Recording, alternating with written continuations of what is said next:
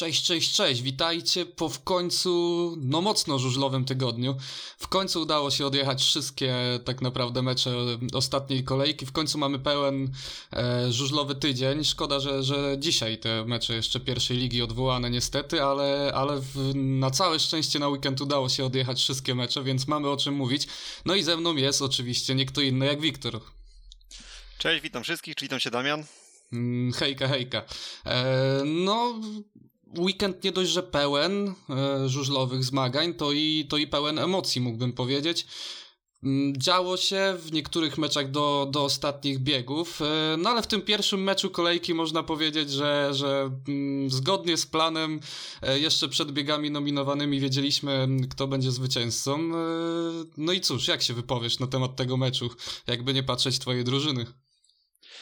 E, no cóż, e, mój ten taki wewnętrzny optymizm związany z, z sympatią, związany z sympatią klubową niestety nie przelał się na wydarzenia torowe, no i na, na, w Lesznie na Smoczyku widzieliśmy dokładnie to, co widzieliśmy, czyli żadnej niespodzianki, zdecydowane zwycięstwo Fogo Unii Leszno i, i trzeba sobie powiedzieć jasno, że to był mecz, w którym było chyba najmniej e, emocji, powiedzmy sobie szczerze.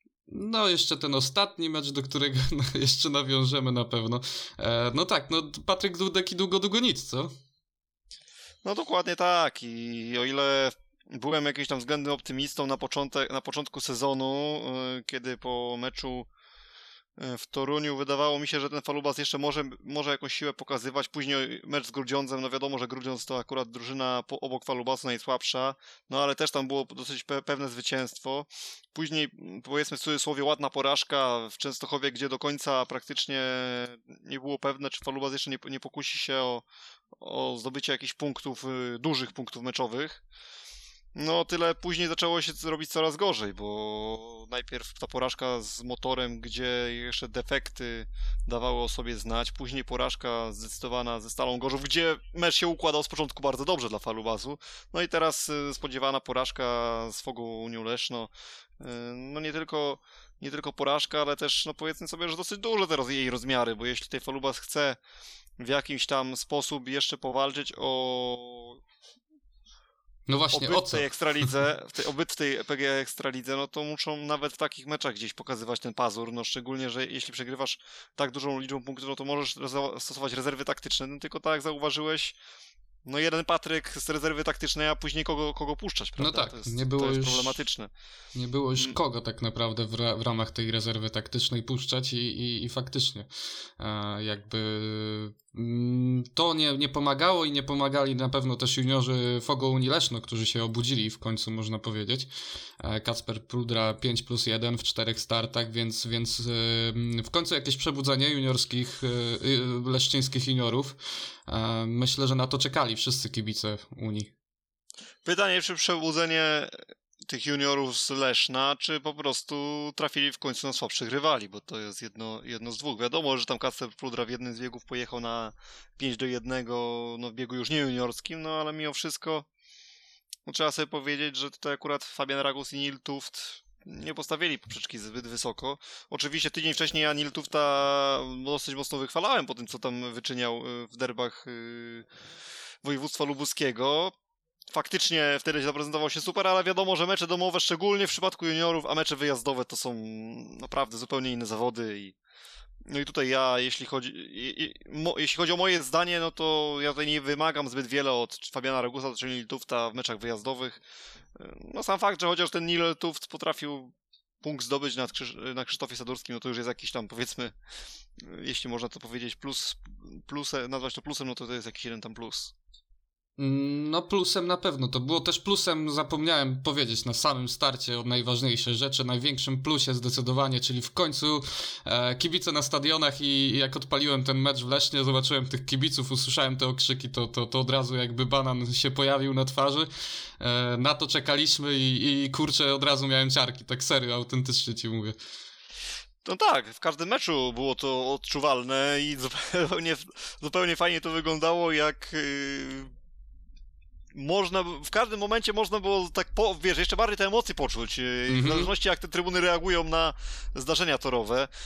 czy drużyna wychodziła na 5-1 do przodu, czy powiedzmy na remis, czy 1-5 do tyłu, to tak fajnie nie tylko głos komentatora plus ta nasza percepcja wzrokowa, ale jeszcze właśnie dodatkowo te dźwięki trybun powodowały, że te emocje były e, potęgowane, te pozytywne lub negatywne w zależności od tego, co się działo.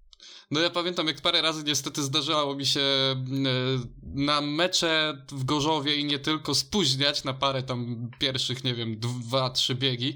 E, I pamiętam, że udawało mi się zgadywać po, po prostu dźwięku publiczności, jaki, jaki wynik w danym, w danym biegu został przewieziony i, i później sprawdzałem to i faktycznie to się, to się gdzieś um, pokrywało z rzeczywistością. W rzeczy samej, no chyba każdy z kibiców kiedyś miał taką sytuację, że nie zdążył na mecz, czy to z powodu pracy, czy z powodów różnych innych, czy nawet w takiej przypadłości, gdzieś powiedzmy ma, mało, ma, słabej punktualności, no ale, ale to jest prawda, że, na, że stojąc pod tym stadionem, czy wchodząc na ten stadion, słysząc reakcję mm -hmm. nie trzeba było nawet dobrze spoglądać e, w telefon, żeby wiedzieć, co się dzieje. Ja powiem ci, miałem taką sytuację w Zielonej Górze dwu lub trzykrotnie, bo tam no, w Zielonej Górze niestety minusem dużym jest, szczególnie jak się chce wejść na tę trybunę K, w zależności mm -hmm. w którym miejscu, e, bez względu na to, w której części tego, tej trybuny chcesz usiąść, jest tylko jedno wejście, i tam są bardzo duże kolejki, kolejki. przed meczem, wiesz? Y, I mm. no zwyczajnie czasami możesz być nawet 40 minut przed meczem, a nie zdążyć na mecz, wyobraź sobie. Tak, tak, mm. tak, się, tak się zdarzało, zdarzało mi i moi, moim znajomym, z którymi gdzieś na ten mecz yy, jechaliśmy i było tak, że kolega potrafił odpalić, wiesz, te transmisje tak, NC, NC plus Go w telefonie, ale mm, jakby nie było emocji patrząc na to, co się dzieje na to, że było już wcześniej słyszeliśmy trybuny i widzieliśmy, co się na tym torze dzieje. Tak, tak i tylko czekaliśmy na, na zweryfikowanie tego na, na ekranie telefonu. Ja też miałem takie sytuacje i, i zawsze jakieś 6-7 głów jeszcze gdzieś tam spoglądało, spotykaliśmy się razem, bo akurat jako jedyny na przykład miałem, miałem tą relację w telefonie, e, no i wspólne oglądanie pod stadionem, czekając na wejście na mecz, e, też się odbywało, więc, więc takie sytuacje chyba każdy z nas, kibiców żużlowych, kojarzy. Tak, dokładnie. Tylko słyszysz te, ten ryk motocykli, słyszysz tą ciszę i mówisz, kurde, 1-5 w tył, tak, nie? Patrzy, tak, patrzysz, tak. patrzysz telefon, mija, mija 15 sekund, 1-5 w tył. No i, Dokładnie. I, i, tak, się, tak się zaczyna, zaczynają schody. I w tym wypadku, jeśli chodzi o Falubas, no to faktycznie tych schodów yy, nie brakuje. No i miejmy nadzieję, że troszeczkę teraz te schody będą, ale już w dół, nie w górę, żeby już troszeczkę hmm. lżej tej drużynie zielonogórskiej się wiodło. No Max Frick mam wrażenie, że troszeczkę po tej eksplozji swojego talentu na początku sezonu jakby troszeczkę stanął w miejscu. Matej Żagar długo się gdzieś tam go usprawiedliwiało kontuzją czy pechem związanym z upadkiem na motoarenie, no ale czy tyle czasu ta kontuzja może być wytłumaczeniem jego, powiedzmy sobie szczerze, przeciętnych wyników? No wydaje mi się, że to jest moment, kiedy trzeba powiedzieć, no Matej, no, mm. jedziesz dużo gorzej niż w zeszłym sezonie, tam chyba nawet była teraz statystyka gdzieś tam przygotowana, że tam chyba pół punktu 0,4 y, czy 0,5 punkta na bieg mniej robi Matej Żagar niż w zeszłym roku, a chcę dodać jeszcze to, że Matej Żagar inną rolę pełni w motorze Lublin, bo to był jednym z wielu, a tutaj mm ma mhm. być jednym z tej takiej trójki takiej najmocniejszej, no z czwórki mówimy, bo jeszcze Protasiewicz teoretycznie powinien być, ale widzimy, że Piotrek kompletnie sobie y, nie radzi w tym roku, więc nawet chociażby jednym być z takiej poważnej trójki liderów miał być Matej Żagar, kompletnie się w tej chwili, do tej pory się z tego zadania nie wywiązał, no i tutaj no, przed trenerem Piotrem Żyto no, dużo pracy, dużo pracy, dużo główkowania, jak to wszystko poukładać. Być może okaże się, że niespodziewanie Mateusz Tonder okaże się jakimś zbawieniem falubazu i musi przede wszystkim Piotrek Żyto zrobić coś takiego z tym torem, bo y, w Zielonogórskim, żeby to był taki niepodważalny atut, jak było to, to w, da, stary, w, dawnych latach. Wiadomo, że no, ma teraz inną armię niż miał wtedy, ale y, jakby też ciężko tutaj podważać umiejętności przygotowania toru Piotra Żyto, bo wiemy, że robi to doskonale i no ale chyba czegoś brakuje, że ci rywale, tak na przykład było teraz yy, właśnie w meczu yy, właśnie w meczu z Gorzowem, że jednak ci przyjazni się połapali, tak? Yy... No zaskoczenie było, jakby nie patrzeć, bo widać, widać było to zaskoczenie u Gorzowian, ale, ale nagle się okazało, że, że po pierwszych dwóch biegach, albo nawet po jednym, co niektórzy już znaleźli z powrotem te ustawienia. Dokładnie, z Lublinem to nie było aż tak mocno widoczne, ale też było tak, że początek był na remis, a dopiero później Lublin odjechał. I też coś musi tutaj e, Piotrek Grzytos mm, znaleźć w tym torze takiego, żeby jednak ci przyjezdni faktycznie dopiero powiedzmy się odnaleźli na czwartą serię, tak? A nie Mhm. tak szybko, jak było to z Gorzowem czy, czy, czy z Lublinem. I wtedy być może Falubas będzie faktycznie w stanie na tym swoim torze wygrywać, no bo teraz to, że Grudziądz zremisował u siebie, że troszeczkę przejdę do kolejnego chwilowo tak meczu, bo tu już nie omówiliśmy wszystkiego, ale przechodząc tak, tak pokrótce chwilowo tylko też do tamtego meczu. No remis Grudziądza u siebie z motorem powoduje to, że Falubas spadł na ostatnie miejsce w tabeli. No tak, i, i w sumie tego się chyba nikt nie spodziewał zbytnio. Ten remis też był niespodziewany w pewnym sensie. E, No, ale to, tak, oczywiście.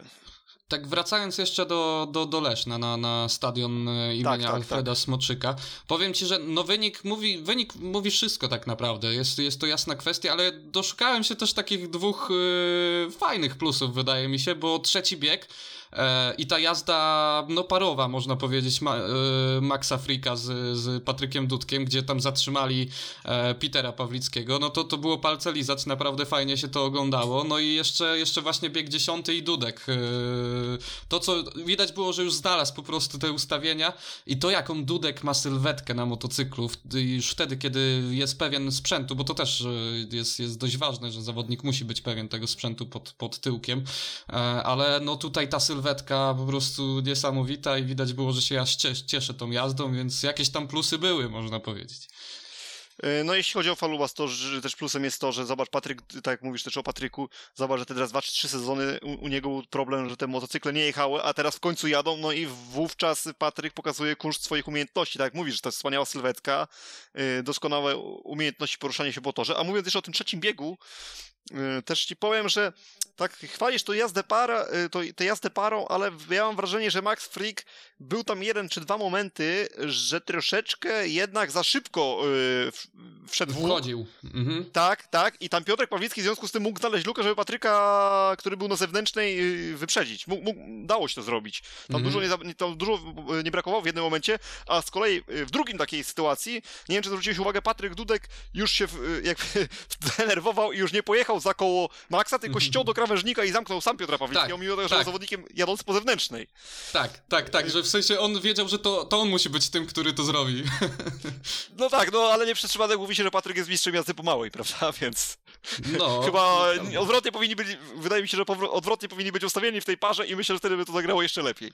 To też jest ciekawe, nie? Jak sytuacja torowa wymaga, nie wiem, na przykład Szymon Woźniak też w ostatnim meczu, nie, nie we Wrocławiu, tylko chyba właśnie w Zielonej Górze, e, jechał po szerokiej, gdzie też się mówi, że Szymek, no to to jest kreda i w ogóle, no za tą kredę to mm, no, też się na, należą e, tutaj srogie, jakby powiedzieć, e, reprymendy, bo, bo trzyma się kurczowo tej, tej kredy aż za bardzo, e, ale wiesz, właśnie taka sytuacja, gdzie, gdzie zawodnik, e, który lubi jeździć przy wewnętrznej, siłą rzeczy przez sytuację torową jest po zewnętrznej, teraz pytanie, zmieniać się, czy to wprowadzi zbyt dużo chaosu? No nie wiadomo, nie? No właśnie widzisz, jedna taka zmiana w pierwszej kolejce na motorenie w wykonaniu falubazu pomiędzy Matejem Żagarem i Maxem Frick. y, Frickiem. Skończyła się opłakanie. No właśnie, dlatego chyba jednak lepiej tego, tego nie robić. No ale jeśli to robi się to tak dobrze, jak zrobił to Patryk Dudek, no to chyba war- to w tym układzie warto akurat. No tak. A jeśli chodzi jeszcze tutaj o Szymka Woźniaka, no to widzisz, paradoksalnie teraz podczas tej kolejki yy, we Wrocławiu właśnie punkty traci w ten, spo- w ten sposób, że wyjeżdżał znowu z kolei za szeroko. My do tego meczu jeszcze wrócimy, bo, bo, bo mam, mam parę uwag też odnośnie Szymka pod tym kontekstem właśnie tego, tego no maniakalnego wręcz można powiedzieć, trzymania się kredy. To, to, już, to już widzimy my jako kibice stali po raz no kolejny, kolejny już sezon to widzimy i, i zaczyna to gdzieś tam faktycznie e, przysparzać kłopotów, e, więc, więc jeszcze, jeszcze o tym pomówimy. Ale co Damian- do szybkości, tak? Yy, bo nie, już podejrzewam, że chcesz powiedzieć teraz o Januszu Kołodzieju. No dokładnie. Tak, bo jak słyszałem słową szybkość, że chcesz powiedzieć o, o Januszu Kołodzieju. Właśnie chciałem ci przerwać, że powiedzmy jeszcze troszeczkę o tej Fogu Unii Leszną. Ciągle gadamy o Falubazie, a też słówko trzeba powiedzieć o, o ekipie Tak, Byków. Janusz Kołodziej. Pseudonim TGW, pseudonim nie wiem, nie mam pojęcia. Nie chcę F16. szukać.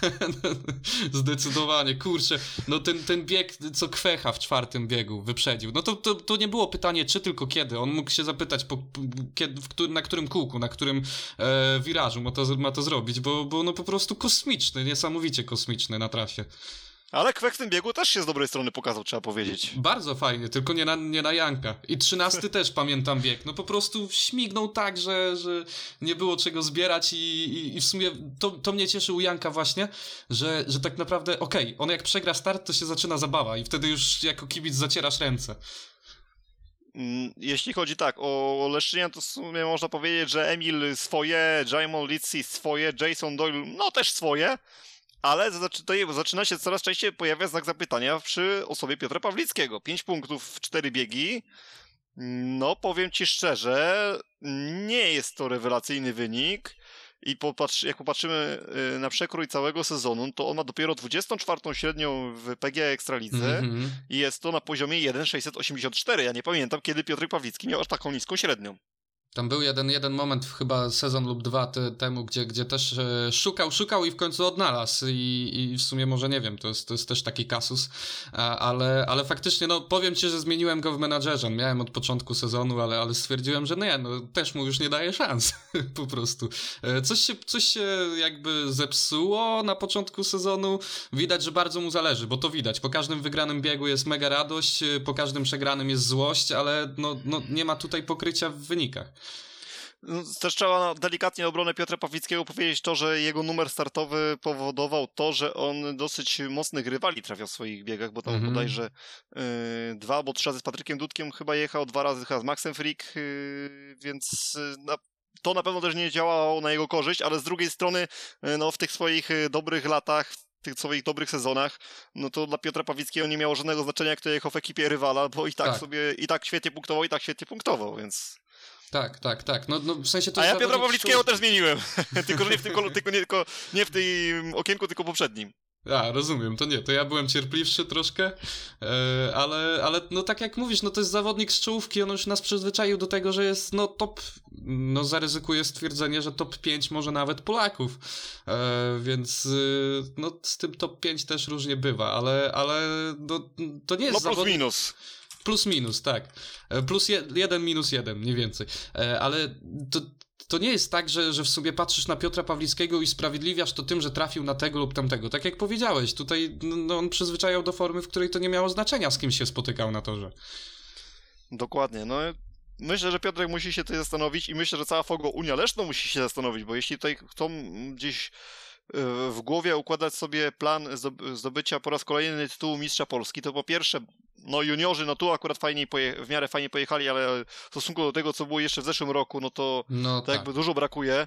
Jeśli nie będzie tego super punktującego Piotra Pawlickiego, no to może być różnie, bo to może być wtedy yy, coś, będzie wtedy maszyna, która miała być yy, Falubas przed tym sezonem, czyli miało być czterech ciągnących wynik seniorów, no piąty no Jamon dokle... no to...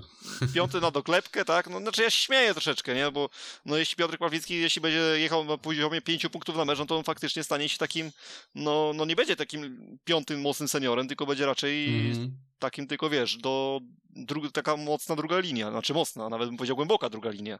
I już nie ma y, Bartka Smektały, nie ma Dominika Kubery, nie ma Jamona Litseya pod szesnastką, który wejdzie w razie czego. To już nie jest ta hydra, o której zawsze mówiliśmy, że jak e, jednego zabraknie, to, to, to ktoś skoczy. Tu już, tu już y, jakby odpowiedzialność na jego barkach jest dużo większa, tak jak mówisz, bo, bo, bo jeżeli on się pomyli, no to nikt za niego jakby nie, nie wskoczy. No tylko, tylko pojawił się w tym układzie no, o obłędnej formie Janusz Kołodziej. To jest, y, myślę, największy mm plus dla dla Leszczynian na bardzo wysokim poziomie dalej się Emil Saif, na bardzo wysokim poziomie dalej utrzymuje się Emil Saifudinow, Jason Doyle, no tak w kratkę bym powiedział troszeczkę jedzie. No średnia niby kratkę, no. nie jest niby zła średnia, bo to jest 1,950 na tę chwilę, czyli całkiem przyzwoita, nawet bym powiedział, że dobra, no ale jednak no po byłym mistrzu świata można byłoby się spodziewać troszeczkę no lepszy, lepszych statystyk. Na ten moment tak. Zobaczymy, jak to będzie wyglądać w, w przyszłości. Też jestem ciekaw e, na tle, na tle gdzieś tam um, rywali mocniejszych. Za tydzień będzie taki mocniejszy rywal na wyjeździe, więc, więc zobaczymy. To, to będzie taki papierek lakmusowy, jeżeli chodzi o dyspozycję e, Unii Leszno. Więc, więc w sumie tak to wyglądało. Nie wiem, w sumie z mojej strony to wszystko, jeżeli chodzi o, o ten mecz, można powiedzieć. Z mojej strony chyba też. Y, możemy tylko tu jeszcze słówko może sobie tak y, powiedzmy też o, o tym, co gdzieś tam w kuluarach się, się działo, nie wiem, czy słyszałeś teraz, yy, co się wydarzyło na linii Piotr Żyto, Jacek Frontczak. Tak, tak, tak, widziałem, widziałem tutaj Fame MMA, mm, niedługo, niedługo jakieś żużlowe kolejne będzie. Bo... Ale, ale tym razem waga ciężka. Tym razem, wa- znaczy, no, mieszana bym powiedział.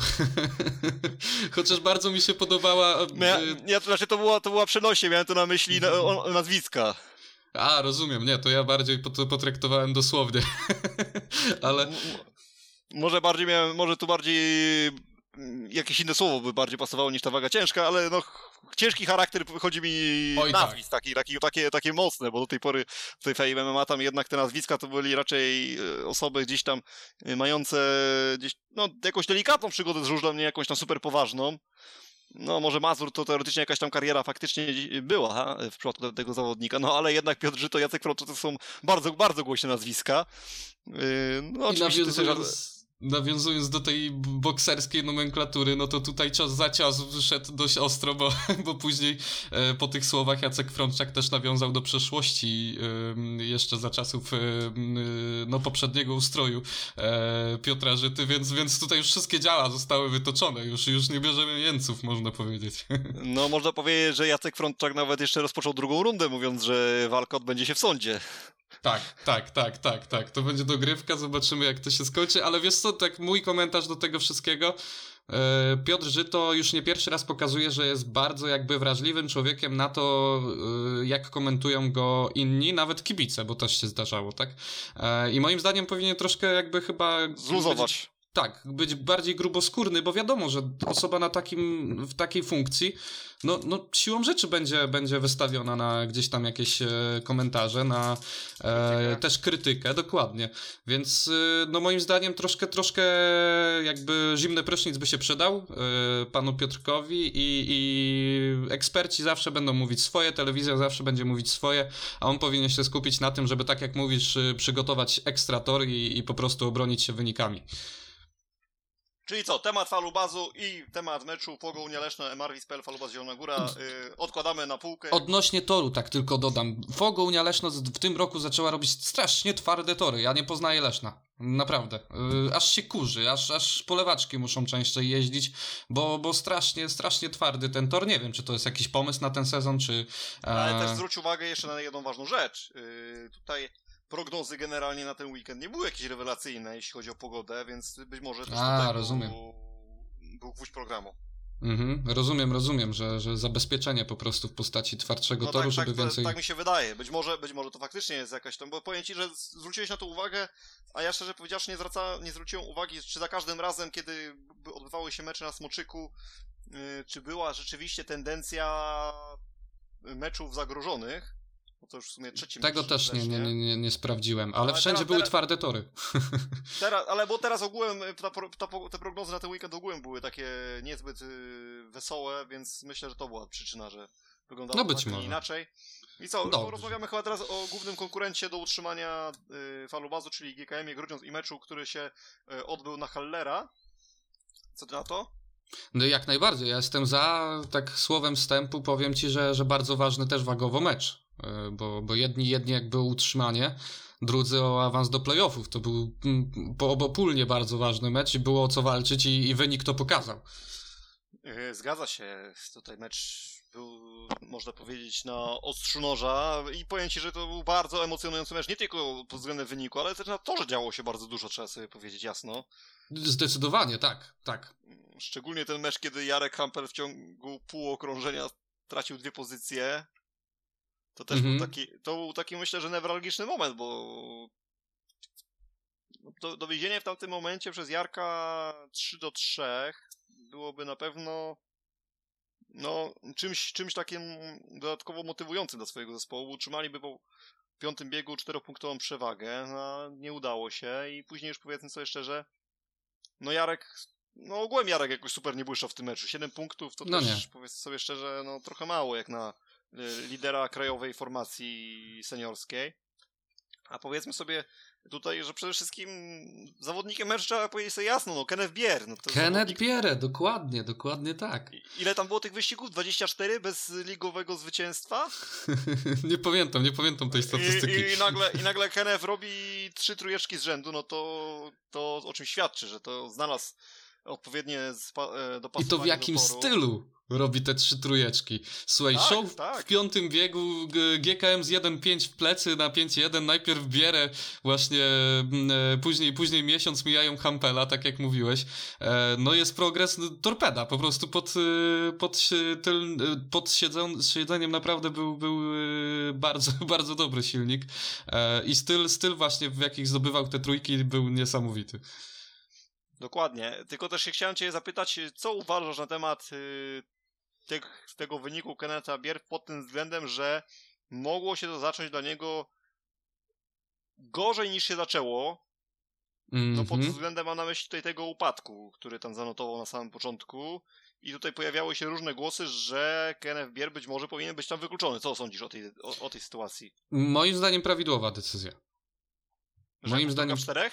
Tak, moim zdaniem prawidłowa decyzja, jakby mm, sytuacja torowa wymusiła, taka sytuacja też w Toruniu była e, podobna, gdzie sędzia podjął inną decyzję, a tutaj, tutaj moim Mówisz zdaniem... o Frederiku Lingrenie.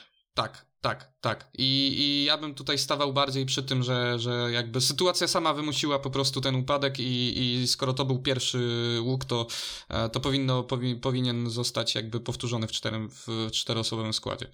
A nie wydaje ci się, że ta sytuacja była jednak w pewnym stopniu inna od tamtej, bo tutaj Kenneth Bier dopiero po kilku yy, tam powiedzmy sekundach tak. położył motor i to była taka jakby chłodna kalkulacja tego, co robi, a tak. w wypadku Fredrika to była taka... Yy, to był, to był taki moment, że on już bardzo szybko zbliżał się do bandy i jakby tam, tam, tam Szwed się ratował, a tutaj mam wrażenie, że Kenneth wcale upadać nie musiał. Dokładnie tak jak mówisz i w pełni się zgadzam, tutaj cwaniactwo wygrało, no bo po co miał jechać? I tak już był ostatni, nic by się w tym temacie nie zmieniło, ewentualnie wykluczenie, no to, to małe ryzyko e, przy tym wszystkim, ale właśnie, no jakby wiesz, cały czas powtarzamy, że nie trzeba upadać, żeby przerywać biegi. I, I, no tutaj sytuacja była taka, że naprawdę wszyscy, wszyscy w jednym momencie znaleźli się e, w, takiej, w takiej sytuacji. Tam w kleszcze właśnie wzięty Kenneth Bierę. E, no nie, ja bym, ja po prostu stoję przy tutaj stanowisku takim, że, że to była prawidłowa decyzja. Tak swoją drogą w ramach ciekawostki e, była e, zrobiona ankieta na sportowych faktach odnośnie tego meczu. Tysiąc 19 głosów, więc jakby no liczba nie mała. Czy Kenneth Bier, Bier powinien zostać wykluczony z powtórki biegu trzeciego? Zgadnij jaki wynik. Na 1019 głosów. Yy, kurczę, wiesz co? To ci pomogę. 50 na 50. No właśnie chciałem, tak się zastanawiałem, czy to nie będzie w okolicach remisu, no ale faktycznie... Idealnie nie spodziewałem się aż tak idealnego, y, y, ale chcę tak jedną rzecz tu jeszcze powiedzieć, bo wiem, że ty tak niekoniecznie masz czas, no ja też zresztą nie, niekoniecznie mam ten czas, ale zdarza się, że człowiek zerkniesz na, to, na mecze pierwsze, pierwszej ligi y, i, o, i co chcę tutaj nawiązać do tej pierwszej ligi. W studio był Krzysiu Cegielski i bu, była sytuacja w meczu Wybrzeża Gdańsk z Orłem Łódź, mhm. że bodajże to był bieg młodzieżowy, jak się nie mylę, i na tor upadł Alan Szczotka, po kontakcie z Jakubem Sroką. I teraz jaka tam była sytuacja? Sytuacja była taka, mm, że generalnie Jakub Sroka znalazł, no Alan Szotka na pierwszym wyjściu z pierwszego łuku zostawił troszeczkę miejsca przy krawężniku dla Jakuba Sroki. No i ten próbował tam wjechać, ale Alan Szotka wcale się jakby do zewnątrz y, nie wynosił z tym swoim, mhm. swoim motocyklem. No i siłą rzeczy y, Szczotka, Szczotka upadł, bo gdzieś tam się spotkali. Tylko prawdą jest, ta, prawdą jest też to, że tutaj znowu była sugestia e, Wojtka Dankiewicza najpierw, a później też chyba, jakby można powiedzieć, wtórował mu w tym wszystkim Krzysztof Stegielski w studio, że Alan Szotka wcale się nie musiał przewracać, a został wykluczony właśnie nie Alan Szotka, tylko Jakub Sroka, no i to właśnie tutaj mówił właśnie pod tym kątem tej Krzysiu Cegielski, żeby już troszeczkę wychodzić z tego, tego aktorstwa w żużlu, że czasami że faktycznie trzeba byłoby yy, tych zawodników przewracających się, coraz, no dawać im do zrozumienia, że żużel to jest żużel, a nie, nie jakiś tam inny sport, gdzie, gdzie trzeba się przewracać. I tutaj wziął za przykład oczywiście kogo? Bartosza mm. Zmarzlika, który niejednokrotnie jest gdzieś tam przestawiany, niejednokrotnie jest uderzany, a on wtedy co robi? On wtedy zagryza zęby i w tym momencie dopiero rusza na podbój, yy, podbój rywali. Tak, on, tam ma wtedy, wtedy parę koni mechanicznych dodatkowych e, tak, dokładnie, w swoim tak motocyklu. No tak jak Martin Waculik też w Lesznie, nie? W pierwszym meczu. Piotrek Pawlicki wjeżdża w niego, można powiedzieć, bez, bez pardonu. E, Martin Waculik kręci głową parę razy i stwierdza, okej, okay, to jedziemy dalej. E, I na, na ostatnim wirażu wyprzedza Piotrka. Z tym, że wiesz, jeżeli to jest pierwszy łuk i tam naprawdę nie było miejsca, on, on, on nie miał miejsca, żeby się złożyć w ten łuk. E, później już jak najbardziej mógł się utrzymać na tym motocyklu, ale już było po biegu dla niego. No i właśnie ja tutaj, no to, to co teraz powiedzieliśmy, plus te słowa, które ty wyciąg- przed chwilą tam gdzieś w, w miarę przekazałem tego, co tutaj właśnie mówili eksperci, to powiem Ci, że na bazie tego, co tutaj omówiliśmy, wydaje mi się, że jednak ten Kenneth Bier, no był, mógł być do wykluczenia, bo jeśli chcemy ukrócić zawodników, żeby nie było aktorstwa, no to takie, w takich sytuacjach wydaje mi się, że jeśli będą wykluczani, to tego, ten, to się ich nauczy. To w końcu ten, to, dokładnie, to w końcu ten proceder przerwiemy i nie będzie, bo zobacz, tego jest coraz więcej. Jest, jest. Jakby, jakby powoli zawsze się mówiło, że żużel to nie piłka nożna, nie? Dokładnie tak. Trzeba być twardym, a powoli zaczyna się, się aktorstwo. Czyli co, twoim zdaniem do wykluczenia? Znaczy, sytuacja jest tak, tak jak właśnie powiedziałeś y, z tą ankietą, że taka 50 na 50, no ale właśnie jeśli chcemy przerwać jakiś proceder, no to trzeba jednak gdzieś tutaj... Jesteś sędzią, się... musisz podjąć decyzję. Twoja decyzja? No ja w, ty, w tym układzie bym wykluczył Kennetha Wierch. Ja bym no- wykluczył z tego względu, że faktycznie mógł jechać dalej. Yy, to, no wiadomo, znalazł się w trudnej sytuacji, musiał gdzieś yy, no, ratować się, ale nie musiał się ratować wcale upadkiem, tylko yy, no, mógł się ratować tym, że po prostu byłby z tyłu i próbować gonić.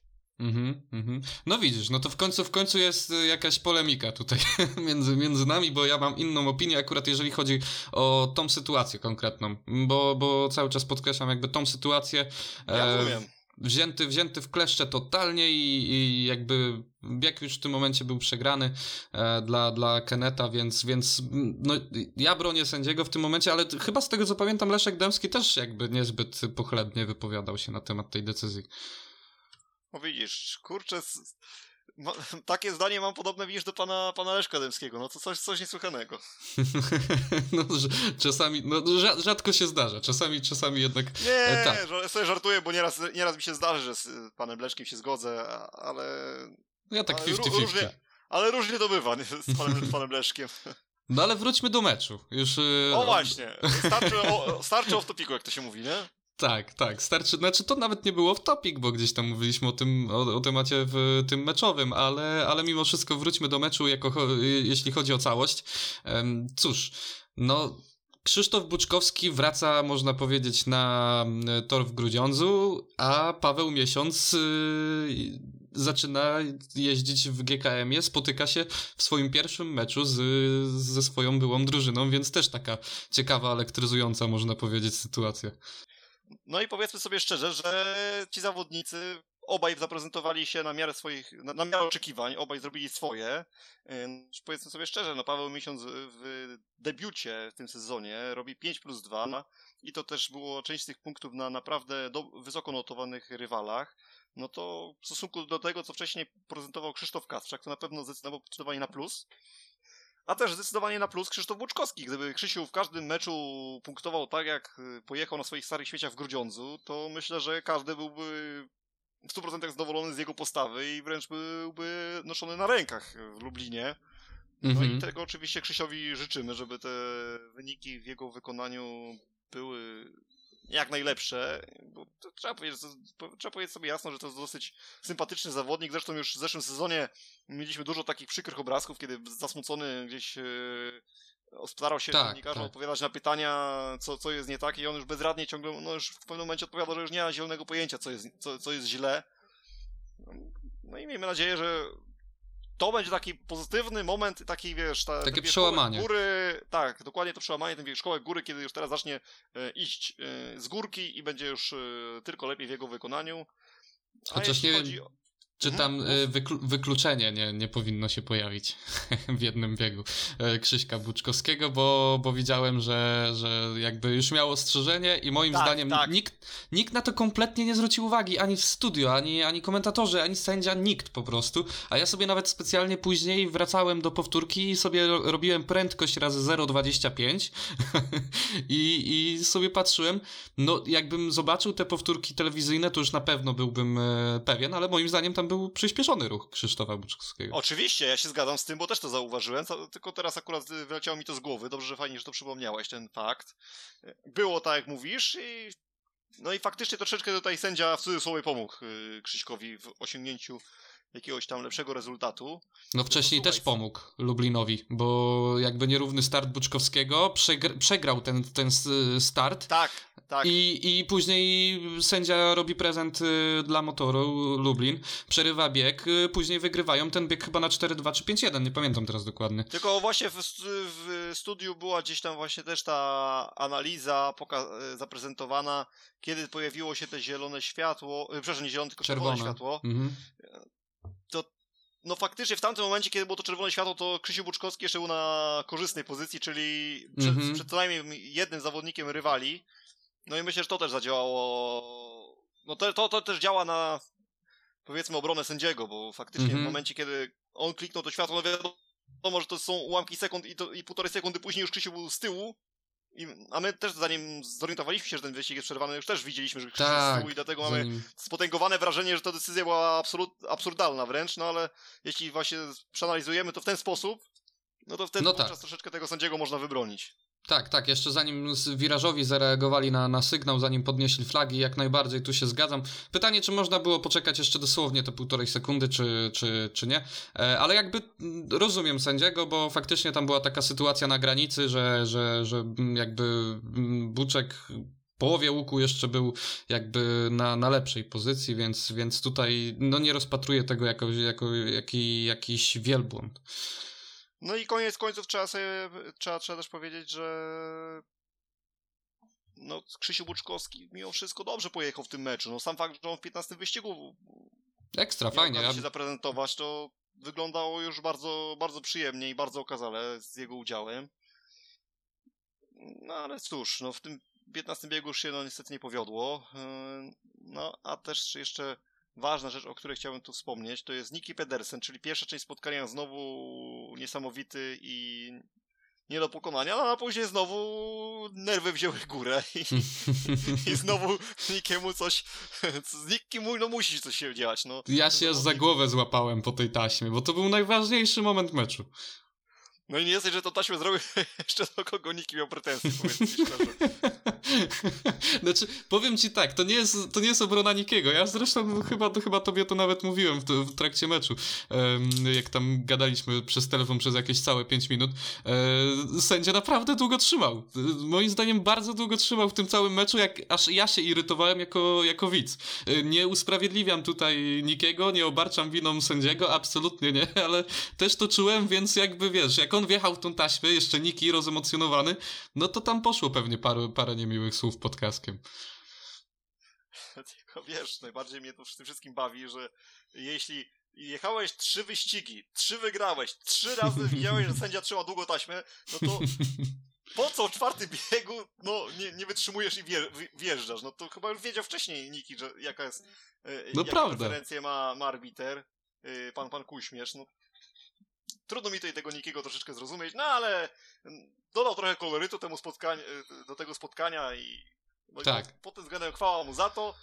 Chciałbym też tylko cię zapytać o osobę Romana Lachbauma. Je, no, miała być start. to jakaś zmiana, miała być jedna z dwóch zmian, że wskakuje za Norberta Krakowiaka i on dostaje tylko jeden bieg. No to powiedz, jak, jak ty to odczytujesz?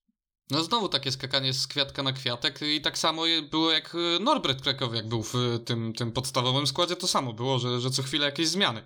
Więc e, no może, może powinien tutaj trener Grudziądza stwierdzić, że kurczę, może postawię na tego jednego, dam mu naprawdę spokój, w sensie spokojną głowę e, i, dam mu tych parę biegów w meczu, bo, bo jakby takie skakanie z jednej opcji na drugą nie będzie miało pozytywnych efektów.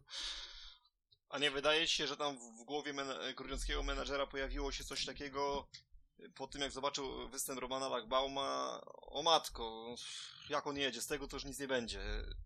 Nie masz, co, Mhm. traci czas, trzeba go zmieniać. Nie, nie myślisz, że może coś takiego tam się Na pewno. w głowie? I na pewno to był powód. Tylko pytanie, czy, czy wiesz, czy, czy stawiamy na jedną faktycznie opcję, czy, czy, czy tak skaczemy z jednej na drugą? Mm, Nie wiem, jakie, jak, jak twoim zdaniem? No powiem ci tak, moim zdaniem yy, dużo więcej tych szans jednak Norbert Krakowiak otrzymywał, z całą sympatią do tego zawodnika, no to jeśli zdaniem me, trenera czy menadżera ktoś się nie spisał, do tej pory Mhm. nie przywoził punktów, które nas satysfakcjonują i dajemy szansę komuś innemu, no to też nie powinniśmy go wycofywać zaraz po jednym wyścigu. Faktem jest, że faktycznie tam Lachbaum w tym biegu no, No nie było w dobrze. żaden sposób. Szczególnie, że jak spojrzymy na przekrój całego spotkania, to przegrał z Dominikiem Kuberą i Wiktorem Lampartem. Chociaż on tam z tym Lampartem walczył w tym biegu. Nie wiem, czy pamiętasz. Ale, On ale chodzi zaraz za. to, żeby. Ale spójrzmy na Wiktora Lamparta i Dominika Kuberę e, w przekroju całego meczu. Ci zawodnicy wcale w tym meczu nie brylowali. No nie. Okej, Wiktor Lampart, okej, y, punktów ma 5 plus 2, no ale tak. y, tutaj dwójka w wyścigu młodzieżowym na. na Denisie Zielińskim, tak. Później y, dwa z bonusem na Zielińskim i na Lachbaumie. I ta jedynka. Na kim ona była? Mm, Jedynka w wykonaniu Wiktora Lamparta, tak? Tak, tak, tak. Mm, tak, Już tak. ci, już ci mówię, na kim była jedynka. Ona była na Mateuszu Bartkowiaku, no to Tak.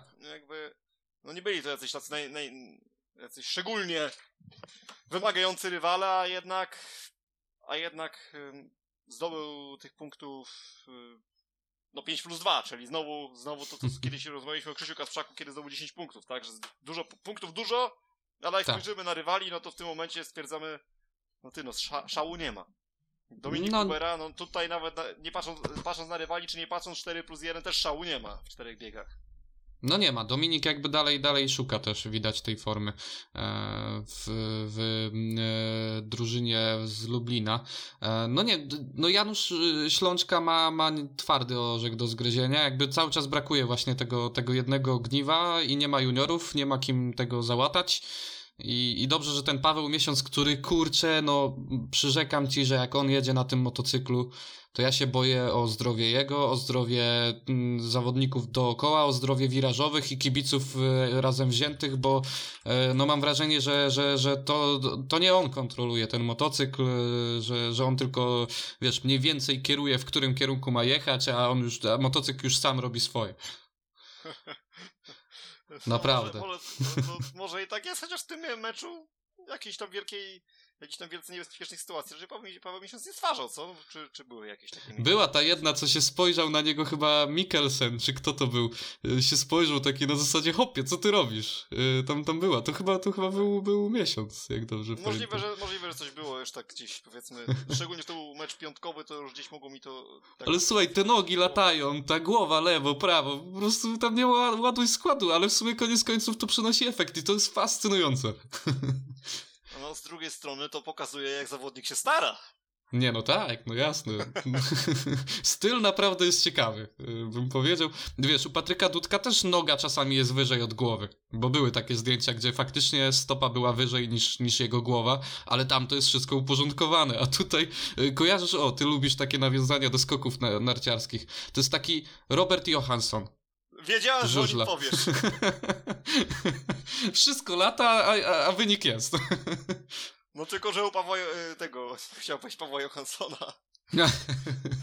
U Roberta Johanssona, no to powiedz sobie szczerze, że te wyniki są troszeczkę lepsze niż u Pawła Miesiąca. Nie, no tak. Johansson jest i medalistą, przecież teraz chyba nawet mistrzostw świata, jak dobrze pamiętam, prawda, więc... No tak, tak, tak. Ale skończ, skończmy już tą alegorię mo- może. E, Tak koniec końców, reasumując. Mecz był bardzo ważny i wy, wynik w sumie całościowo też by, był wagowo niesamowicie ważny. Jest w sensie tym, bo no Grudziądz, tak jak mówiłeś już wcześniej, tym jednym punktem wyprzedza Faluba z Zieloną Górę. Jakby zgłasza dość mocny sygnał, że, że wcale nie są takimi pewniakami do spadku. E, Lublin dzięki temu jednemu punktowi gdzieś tam no nie stracił aż tyle do playoffów, więc dalej są w grze. E, troszkę, troszkę takim, takim targiem skończony ten, ten ten mecz. E, no ale, ale co chciałem jeszcze mówić, no moim zdaniem mecz sezonu jak na razie, bez dwóch zdań, bo ilość wydarzeń torowych, wykluczeń, taśm, defektów, yy, ostrzeżeń, wszystkiego było po prostu tyle w tym meczu, że, że ja miałem wrażenie, że to są derby właśnie. A widzisz, a jednak nie, był, nie były to derby. I chcę tutaj jeszcze tylko powiedzieć, odnieść się do jeszcze jednej takiej rzeczy, które, które troszeczkę wcześniej mówiłeś, przepraszam, taki, tak rolkę cofam do tyłu. Mm -hmm. Mówiłeś, że tutaj w Grudziądzu nie ma, nie ma juniorów, a ja się nie zgodzę, bo w tym, w tym roku na tych juniorów jakoś bardzo tam narzekać nie mogą, bo nie jest źle. No, no nie. Bartkowiak przecież trójkę zrobił w biegu młodzieżowym z Lampartem i Cierniakiem, no to jestem ciekaw, ilu zawodników będzie w stanie powtórzyć taką trójkę w tym sezonie. No tak, no mi się tym, tym lepiej patrzy na tego chłopaka, bo jakby nie patrzeć, bardzo prawdopodobne, że będzie w przyszłym sezonie jeździł u nas w Stali Gorzów. Ale, ale faktycznie, no nie, nie mają prawa do na, narzekań, ale wiesz, to nie są zawodnicy, którzy ci wskoczą za, za Romana Lachbauma albo Norberta Krakowiaka i nie zaczną wodzić naprawdę fajnych punktów. Tak mi się wydaje. No tak, tutaj, to się, tutaj się zgodzę w 100%. No są tacy ju, typowi juniorzy, o tak bym to powiedział. Tak, e, ta... którzy, którzy mają wygrywać z juniorami rywala i to jest ich zadanie. Tak, taki, tacy y, bardzo jakby poprawni juniorzy, o, tak bym to nazwał. Tak, tak, tak. A jeśli już jesteśmy przy juniorach, to znowu taki delikatny off-topic. Powiem ci, obserwuję z bardzo dużą przykrością i takim bym powiedział pewnym niepokojem to, co dzieje się z niektórymi młodzieżowcami, szczególnie na tych arenie tej pierwszoligowej. Wiem, wiem, że może to nie, nie do końca chciałeś się skupić na tej pierwszej lidze, tylko chcę taki jeden wątek tutaj poruszyć. Mm -hmm. Bo po pierwsze w Ekstralidze już mamy tych juniorów słabszych, ale to, co się dzieje w pierwszej lidze żużlowej... A w drugiej? Prostu, słuchaj, drugiej, no akurat y, tych, tych meczów nie oglądałem do tej pory, które gdzieś tam się pojawiły, więc nie będę się wypowiadał, ale podejrzewam, że będzie podobnie, o ile nie gorzej. No ale to, co w pierwszej lidze się dzieje z tymi młodzieżowcami, Damian, to po prostu ta ilość upadków w ogóle... No widziałem, upadków, widziałem ten upadek nikt, w ostatnim. Gdzie nikt cię nie atakuje. Zobacz, ile w pierwszej lidze robi się wynik, kończy, ile, ile meczów kończy się wynik Nieparzyście. niepełnymi. Bo mhm. nawet y, mówisz nieparzyście, a wczoraj ja oglądałem mecz y, startu Gniezno z... Y, I było parzyście, tylko...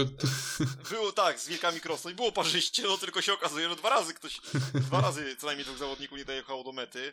No i liczba upadków w ogóle w tym wczorajszym meczu, liczba w ogóle takich dziwnych zdarzeń, tu gdzieś jakiś start skradziony i tak dalej, no po prostu ten mecz jest tak duży, ja tu się, tu się, tu się śmiałem, że no kibiców tak długo nie było, no to niech ma, trzeba jak teraz ten czas, którego tak, nadrobić. na stadionie teraz jakoś nadrobić, więc mhm. ale, ale martwi mnie trochę to, jeśli pod kątem przyszłości żużla, wiesz, y, bo naprawdę, to już omawialiśmy to w którymś odcinku, y, że faktycznie no z tymi, z tymi juniorami nie jest jakoś rewelacyjnie. To chyba było, zaczęliśmy, zaczął się ten temat chyba od y, wypowiedzi Grzegorza Walaska, jak dobrze pamiętam, z meczu w Zielonej Górze któregoś, mhm. nawet. E, no i powiem ci, że naprawdę to jest. No to, to, to daje mi wiele do myślenia, bo nawet dzisiaj sobie gdzieś tam chwilowo obejrzałem kawałek powtórki meczu, mm. właśnie o którym już dzisiaj wspomniałem, czyli y, meczu Gdańska z Orłem Łódź i to jak Alan Szczotka się tam poruszał po tym torze. Zawodnik, który już ma ekstraligowe doświadczenie, który już jeździ ileś lat na żużlu. No. I on miał ogromne problemy w ogóle z jazdą, płynną jazdą. Naprawdę, to było, sprawiało mu to duż, bardzo duże kłopoty. To ja się zastanawiałem, w którym kierunku idzie nasz ten żużel, bo no martwię się, martwię się, ja, na jakim poziomie będziemy oglądali widowiska za 10 lat, jeśli tak to, jeśli mm -hmm. tak to mhm. będzie wszystko wyglądać. No tak, no i Co wiele, sądzisz? Wiele kroków jest poczynianych e, do tego, żeby im ułatwić jakby młodzieżowcom e, tą jazdę. No już nie wspomnę o tej sytuacji, kiedy jeszcze pamiętam, że na przykład juniorzy zagraniczni mogli jeździć na pozycji juniora. Nie było czegoś takiego jak U24, U23, żadnych takich, takich nie było jakby przepisów.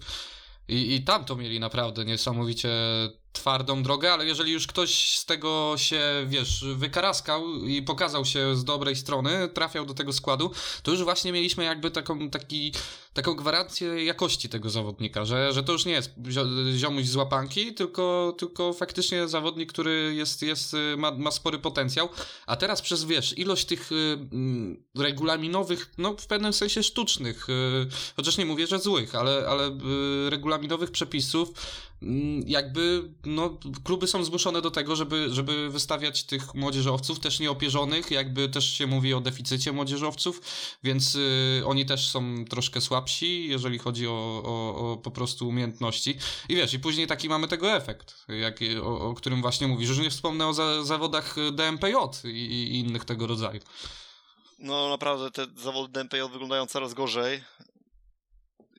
No i tutaj teraz się trzeba zastanowić, bo z jednej strony można byłoby teraz odbić piłeczkę, że skoro kiedyś byli ci zawodnicy zagraniczni na pozycji juniora, to być może my po prostu nie wiedzieliśmy, nie mieliśmy świadomości, jak to wygląda. No tak, o to tam, gdzie nie było, Tam, gdzie nie było właśnie tych zawodników y, polskich, to tego nie, no to, to się leczy, nie mieliśmy okazji tego oglądać, no ale z drugiej strony, jak już yy, wszedł przepis o tym, że musi być dwóch krajowych juniorów, no to nie oszukujmy się, no, takiego sezonu jak teraz, żeby było aż tak źle, już nawet na podwórku ekstraligowym, no to dawno nie mieliśmy.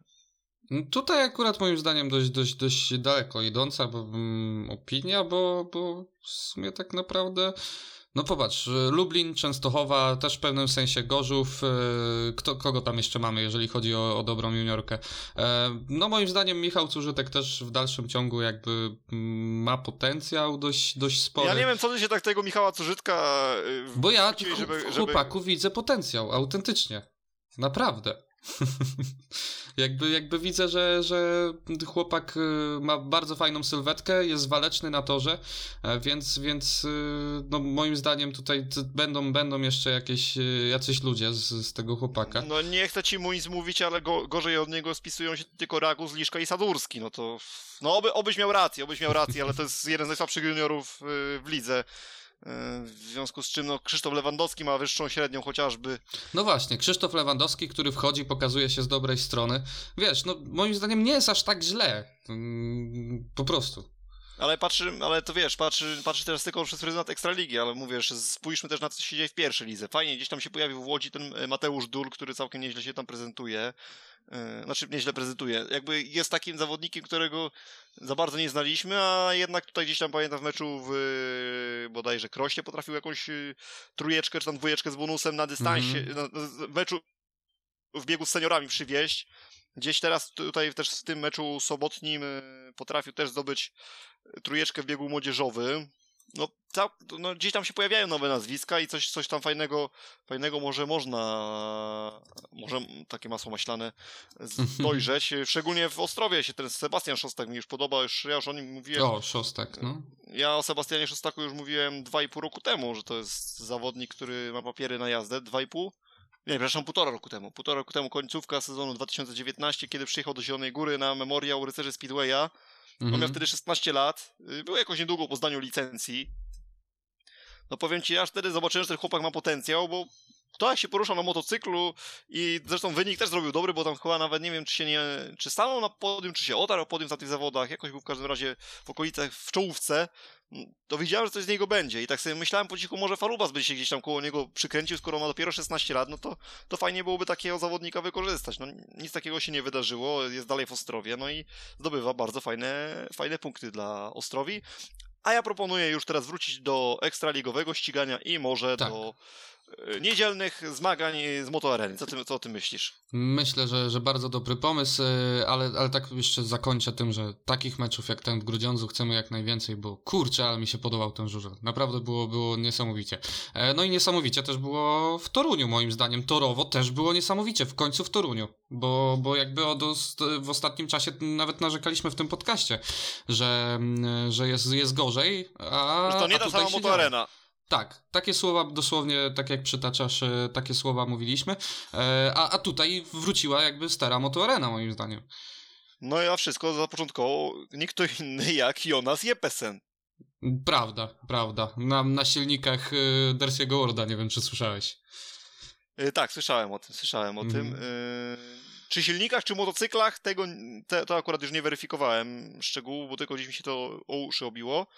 E, natomiast dla mnie pierwsza rzecz, jaka, jaka się tutaj spo, y, rzuca w oczy po spojrzeniu w program te, meczowy, to jest Chris Holder. No trzy jedynki, no to zdecydowanie, zdecydowanie poniżej oczekiwań jazda Chrisa. Idąc dalej, słuchaj, pamiętasz jak mówiliśmy o tym Kasprzaku właśnie, który robił te fajne punkty na... na I to na są, ten? i to są yy, chyba punkty za darmo, jak dobrze kojarzę. W pierwszym biegu to był punkt za darmo, nie mógł y, przywieźć, znaczy mógł zdefektować lub up- upaść i przywieźć zero, ale, ale był wykluczony, już ci mówię kto dokładnie, żeby, żeby nie być gołosłownym. E, Nie wiem, czy... No właśnie, ta sytuacja, o której mówiliśmy. Więc jakby jedynkę miał z, założenia, dlatego bez bonusa, Tak. nawet ta jedynka. A później dwa razy przegrał 5-1. Później dwa razy bieg przegrany z udziałem Chrisa Holdera na 5-1, bo wygrywał ze swoimi e, jakby młodzieżowcami, więc no kurczę mniej się nie dało. Tak naprawdę mniej się nie dało zdobyć. I dla mnie Chris Holder jest zętką kolejki, powiem ci no i, i znowu się nie będziemy kłócić w tym temacie, bo jeszcze przed y, podcastem, przed nagrywaniem sobie patrzyłem, mówię, nie no, innego wyboru nie ma, nie? A ja powiem ci szczerze, tak nie przeglądałem, przy, mówię to uczciwie, nie, nie przygotowywałem się z tą dętką kolejki, ale teraz jak sobie właśnie przechodzimy z meczu do meczu, to tak sobie do, dokładnie sobie przypomniałem, że no nikt bardziej nie zawalił niż Chris Holder, jeśli chodzi Oj, o, okropnie. o tą kolejkę. Patrząc nawet na wynik całego meczu, zobacz, 41-49, jakby tutaj Holder pojechał na swoim poziomie jakimś, nie wiem, 8 plus 2, dajmy na to, no to, to, to ten mecz by wyglądał zupełnie inaczej. No, oczywiście, że tak, nie, no, to, to jest akurat katastrofa w, w jego wykonaniu. Nie wiem, co się stało z nim, bo tak naprawdę do tej pory, no faktycznie nie był jakimś tam hegemonem, nie był jakimś tam nie wiadomo jakim asem, no ale żeby nie, nie pokonać żadnego rywala w trakcie spotkania na swoim torze, to coś No. tu się musiało wydarzyć. Coś się musiało wydarzyć poważnego. Szczególnie, że do tej, story, do tej pory Chris, no faktycznie, mówię, nie był hegemonem, ale on na tym poziomie koło dwóch punktów na bieg zdobywał, tak? A tutaj mamy jakiś, no można No powiedzieć... ten jakieś 1 na 8 nieporozumienie. się, się ostatnimi czasy bardziej po, pojawiało. Znaczy mi chodziło o ten, o ten sezon, że się koło, się, koło średniej 2-0 miał przed tym meczem. Mhm, mhm. Tak, to bardzo możliwe. Chociaż ja jestem bardzo sceptyczny od paru lat, jeżeli chodzi o, o Chrisa.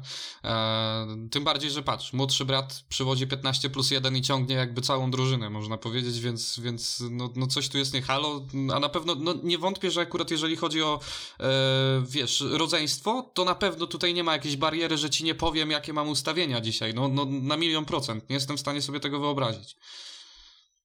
No na pewno nie ma tam takich, takich, takich problemów w, w rodzinie holderów. No tutaj jeśli chodzi o Toruń, no to w sumie nie tylko Chris tutaj pojechał za słabo, bo i Robert Lambert pojechał trochę poniżej oczekiwań, bo to jest 6 plus 1. Myślę, że No po ostatnim odcinku oczekiwaliśmy, że troszeczkę więcej zapunktuje w tym meczu.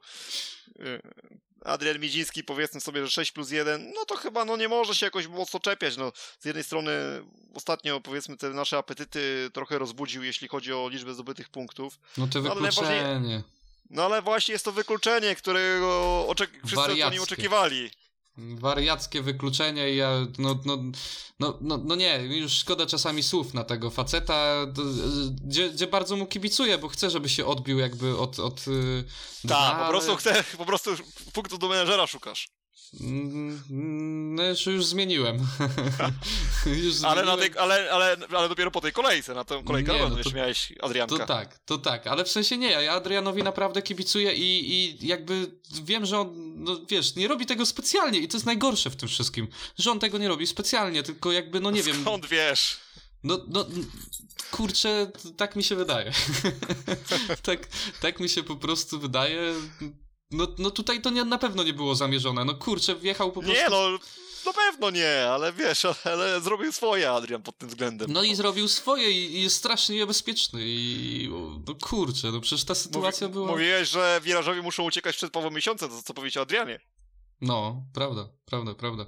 E, więc, więc, y, no tutaj znowu coś nie zagrało. Szkoda tych wykluczeń, szkoda tych agresywnych y, mm, wydarzeń w- z jego udziałem, bo jakby widać, że, że powoli się oswaja z powrotem e, z Apatorem i, i może być fajną częścią tej drużyny, tylko no, właśnie. No, a po wtórce zmobilizowany Krzysztof, Mateusz Świdnicki wygrał bieg i No. w sumie, w sumie tyle. No Paweł Przedpełski też fajnie, można powiedzieć. E, Taki poziom, poziom przeciętny, ale, ale moim zdaniem więcej się od niego na pewno nie oczekiwano. nie oczekiwa... przed sezonem, przed sezonem nie, no. W trakcie sezonu pojechał na tyle dobrze, że może faktycznie te oczekiwania troszeczkę wzrosły. Ale tutaj chyba co, jeśli chodzi o Torunian, to jeszcze możemy słówko powiedzieć o juniorach. No Karol Żupiński to moim zdaniem jest chyba jeden z największych rozczarowań tego klubu w tym sezonie, mm. co myślisz? Tak, my mówiliśmy kiedyś już o Karolu, chyba nawet w pierwszym odcinku, jak dobrze pamiętam, e, że, że, że w sumie to był transfer, chociaż moim zdaniem z tym transferem nie, nie wiązano żadnych większych e, też nadziei, no ale, ale nie, nie, nie 0 0 To też jest Wiesz, na pewno. Wiesz co, no ale Karol Żupiński miał moment, nie wiem czy pamiętasz, że on w Gdańsku jeździł bardzo dobrze w tej pierwszej lidze, że naprawdę tam potrafił widowiskowo pokonywać wyżej notowanych rywali, a pod, ale zauważyłem już taką tendencję spa, spadkową, jeśli chodzi o jego dyspozycję już pod koniec zeszłego sezonu, gdzieś tak od mm -hmm. połowy mam wrażenie, że tam faktycznie zaczęło się tak robić troszeczkę z jego formą gorzej i w związku z tym, jak zobaczyłem, że Apator go zakontraktował, to tak myślałem, że oni jeszcze tak żyją tym na początkiem sezonu. Ta, na bazie euforii tym, co wcześniej Żupiński prezentował, a nie spojrzeli na to, co było później. I, mhm. i widać, że jednak niestety zostało, zostało u niego to, co gorsze. No ale za to ten Krzysztof Lewandowski myślę, że to jest takim pozytywnym, pozytywnym akcentem, jeśli chodzi tak, o... Tak, w tym sezonie zdecydowanie. W tym sezonie zdecydowanie, przypomnij mi, Krzysztof Lewandowski chyba ma 16 lat, tak? E, tak, chce, zgadza chce, się. Tak, no to, to, to, jest, to jest naprawdę bardzo, bardzo fajny, przyszłościowy e, zawodnik i, i, i bez dwóch zdań na plus. A co myślisz, e, czy w kolejnym meczu zobaczymy Karola Żupińskiego, czy będzie tu jakaś zmiana na tej pozycji? No mam, mają kogoś, kim mogą go sensownie zamienić, szczerze mówiąc? No nawet Kamil Marciniec jest, tak? No, no, no jest, no ale. Hm. Nie wiem, to wszystko pewnie treningi weryfikują, nie? Jesteśmy wewnątrz i, i trudno to. E, wiesz co, z tego co pamiętam, to oni jeszcze w ostatnich zawodach DMPJ z Żupińskim pojechali na chyba tym samym poziomie, więc. Mhm. No nie chcę skłamać, mhm. czy to z Marcincem, czy ktoś jeszcze inny, bo tam... Jasne, jasne, to rozumiem. Ale chyba, chyba, to, chyba to Marciniec, jak dobrze, dobrze kojarzę. Więc yy, w tym układzie, no to może pora była, pora dać szansę komuś innemu, jeśli, mhm. jeśli Karol Żupiński robi 3-0, no nic nie, nie wnosi do wyniku zespołu. Oczywiście, po drugiej stronie Jakub Miśkowiak, tak, na pozycji młodzieżowca. Kuba Miśkowiak, to jest ciężko, torpeda to ciężko z nim wygrać, no ale z drugiej strony Bartłomiej Kowalski, który jakoś nie, nie brylował na tym torze, więc można było go spokojnie pokonać i jakieś punkty dla drużyny swojej zdobyć. Jeśli chodzi o Jakuba Miśkowiaka, no to petarda dla mnie, petarda. Yy, I powiem ci, że ten Jakub Miśkowiak mi bardzo teraz staje dużo nagłatwał, bo miałbym kozaka kolejki w postaci Janusza Kołodzieja, a tak teraz yy, muszę się zastanawiać, kogo tutaj wybrać, bo Zastanów się, bo ja już wyboru dokonałem, więc jeżeli się okaże, że znowu ten sam, to, to, to, to będzie, myślę, nieciekawie, wiesz, nieciekawie z perspektywy słuchaczy. No tak, ale, ale właśnie odnośnie Kuby Miśkowiaka, no kurczę, też właśnie patrząc na wynik meczowy cały e, i fakt, że, że no, gdzieś tam Kacper Woryna znowu, niestety, e, przyzwyczaja nas do, do tego, że nie radzi sobie e, w, ty, w tej Częstochowie po zmianie barw klubowych. E, Fred Kalingren też jakby no niezbyt y, pokazywał swo swoją optymalną formę. E, do tego Bartek Smektała 6 punktów w 5 startach. Y, Leon Madsen, to jedno jajo ciekawe, bo, bo kurczę, kosmiczny był też przez cały mecz. E, nagle jedna zerówka się przydarzyła, też taka dziwna trochę. No i no to, to Kuba Miśkowiak był liderem całego zespołu i ciągnął cały wynik, także kurczę, no naprawdę czapki z głów niesamowite. Myślę, że przed sezonem, gdy spojrzał w ten program, to byś, byś przetarł oczy ze zdumienia, czy to faktycznie tak miało się te punkty rozkładać w drużynie z Częstochowy. No tak, ja bym się zapytał wypełniającego program, ile, ile wypił przed tym meczem, bo, bo na pewno coś, coś nagmatwał w tym programie. No bo o ile, o ile tutaj e, można było się spodziewać, że Leon Madsen zdobędzie no, taką wyższą liczbę 12. punktów, o, tak, tak, tak, tak, wiem, ale chodzi o, o tyle, no, że tutaj liderami zespołu oprócz niego będzie Jakub Miśkowiak i Jonas Jepesen, to myślę, że niewielu by się spodziewało. No przed sezonem to byś ciemno na pewno założył, że będzie to Fred nie. I że na pewno byś założył, że Bartosz Mektała będzie ewentualnie tym trzecim motorem yy, klubu, a to się okazuje, że kto jest jednak to yy, Kuba Miśkowiak. Ja ci powiem, że przed sezonem jeszcze bym może się zastanawiał, czy nie, nie podałbym jako tego trzeciego motoru napędowego Kacpra Woryny. I to mówię to całkowicie szczerze, e, bo, bo w sumie ten, w tym rybniku on mi się podobał. E, razem z Robertem Lambertem moim zdaniem robili mega fajną robotę. E, no, no ale na pewno bym się nie spodziewał, że Jonas Jepesen w 13, e, w 13? Czekaj, w którym to było? W 12 biegu e, będzie pilnował Mateusza Świdnickiego, jak kurczę swojego, swojego przyjaciela z pary, dosłownie. No, no nie dość, że, że właśnie świetny wynik, to jeszcze bardzo fajna postawa na torze w tym biegu. No i brawa dla Jonasa, że potrafi tak dojrzale jechać mimo swojego młodego wieku. I można powiedzieć, że tutaj wyczuli dobry transfer y, włodarze włókniarza. Oj tak. Tutaj też pytanie, czy troszeczkę nie wypuścili z rąk dobrego zawodnika z kolei włodarze Falubazu, co już chyba w pierwszym odcinku o tym mówiliśmy gdzieś tam słówko. Mhm. No ale z drugiej strony no, wiemy, że polityka falubazu jest zupełnie inna, że chcą stawiać na wychowanków, więc można jakby to wytłumaczyć. E, jeśli tylko trzeba się utrzymać. No tylko trzeba się utrzymać, no. Taki tam drobny szczegół, nie? No, wypadałoby, może tak to nazwę. No, no Jack Holder tutaj, jeśli chodzi o ten mecz, to myślę, że po Jakubie Miśkowiaku drugi najjaśniejszy punkt, no i oczywiście Leon Madsen, ta trójka tutaj brylowała. Jonas Jeppesen zaskakiwał pozytywnie, negatywnie zaskakiwał Chris Holder i myślę, że takie podsumowanie tego meczu to I jest Kacper chyba... Woryna, niezmiennie w sumie tak naprawdę. Tylko, że Kasper Woryna, no niestety, przykro mi to mówić, no ale to już przyzwyczaił nas do tego. Aha, że tak nie jedzie, zaskoczył. Więc... Tak, tak, tak. Mm -hmm. Też fajny mecz. Na koniec też powiem, że bardzo podobny wagowo do tego meczu właśnie poprzedniego, o którym mówiliśmy. Też jedna drużyna walczy o życie, walczy o utrzymanie. E, druga drużyna walczy, no już Częstochowa to już zaciekle walczy o te playoffy. Tutaj każdy, każdy punkt się liczy, e, można powiedzieć, więc, więc bardzo podobny wagowo, ale tutaj zdecydowanie, znaczy no nie zdecydowanie, ale, ale wygrana gości, e, która moim zdaniem sytuację zarówno jeżeli chodzi o utrzymanie, jak i o playoffy zacieśnia bardzo mocno, bo jakby było odwrotnie, to mogłoby być troszkę, troszkę mniej ciekawie, a tutaj Częstochowa z powrotem wraca do tej gry o playoffy e, i będzie ciekawie, no ale w ostatnim meczu tej kolejki mm, biły się dwie drużyny, które można powiedzieć chyba śmiało mm, są pewniakami e, numer jeden i numer dwa do, do, do, do playoffów, e, tak mi się wydaje i jakby no wynik meczu tego nie pokazał niestety. No i Lesz to tak samo chyba jest pewniakiem, co? Tak samo no jak, tak, tak, też bym i, powiedział. i Stal, bo oni przegrali pierwszy mecz u siebie ze Stalą, a później już y, no, jadą swoje, więc... Tak, tak jak obstawialiśmy przed sezonem, że, że będzie Sparta, Gorzów i e, Unia Leszno, jakby trójeczkę mamy do playoffów i kto czwarty, nie? Dajcie mi czwartego do, do, Ale do tańca. nie mówiliśmy przed sezonem też troszeczkę o tym włókniarzu, że taki będzie mocny? No też chyba trochę moc, więcej spodziewaliśmy się po włókniarzu, no po tak, tych transferach. Tak, tak. Które ja trochę mniej po Lublinie się spodziewałem, a się okazuje, że całkiem fajnie sobie radzą. No, no, skład mają, wiesz, no oni mają właśnie tak jak już parę razy mówiliśmy, że mają taki właśnie bardzo wyrównany skład bez jakichś tam wielkich armat, no wiadomo mm. jest Grisha Łaguta, ale on tych wykluczeń trochę za dużo chwyta, więc jakby siłą rzeczy tych punktów koniec końców nie ma nie wiadomo jak dużo przez te, przez te swoje wykluczenia.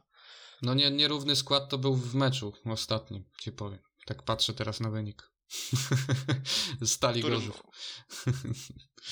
Jeszcze raz, jeszcze raz. Mówię, że, że y, mówiłeś o, o, równym składzie w Lublinie, ale tak, tak już y, patrzę na ten y, ostatni mecz, no i tutaj, tutaj był przykład bardzo nierównego składu, jeżeli chodzi o Stal Gorzów. E, no dziury, dziury, jeszcze raz dziury. Ja pamiętam, jak kiedyś mówiliśmy o meczu chyba Falubazu, że e, jakby wynik nie pokazuje tego, jak ten mecz fajnie wyglądał i jaki był na styku, to ja bym tutaj poszedł w totalnie drugim kierunku, powiem ci szczerze, i zadam pytanie, jakim cudem ta Stal Gorzów zdobyła te 38 punktów?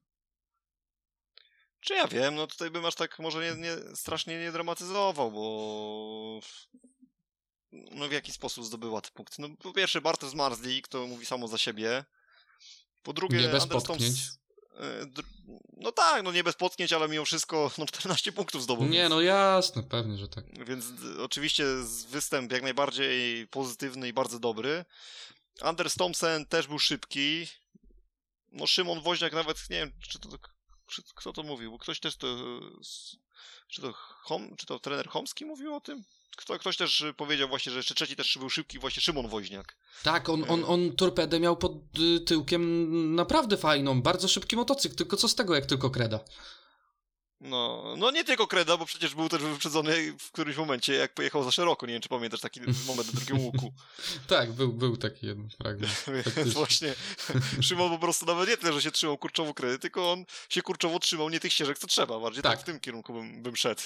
Tak, tak. No i przecież w waszym, waszej drużynie myślę, że najbardziej to jednak Martin Wacolik zawiódł, no bo to był zawodnik, który miał być liderem, a jeśli lider zdobywa 5 plus 1, no to wiadomo, że to u niego tych punktów zabrakło najbardziej. Mhm. E, no, no tak, zdecydowanie tu się zgodzę. Najbardziej punktów Martina Waculika zabrakło. E, z, troszkę po, Markusie Birkemosie, chociaż może nie w tym meczu, okej, okay, dobra, nie bądźmy aż tacy, tacy srodzy. E, Anders Thompson fajnie wygląda, był szybki, tylko że też jakby nie na tyle szybki, żeby poradzić sobie, o Jezus, kosmicznym też Artiomem Łagutą, to był też in, inny jakiś poziom totalnie. Też tak się pochwalę, że byłem na stadionie, to to na stadionie to wyglądało tak, jakby, jakby chłopak po prostu jechał na 650, e, a nie na 500 i, i kosmos, naprawdę. E, no gdyby nie to, że juniorzy przywieźli te 5-1, też niespodziewanie, e, można powiedzieć.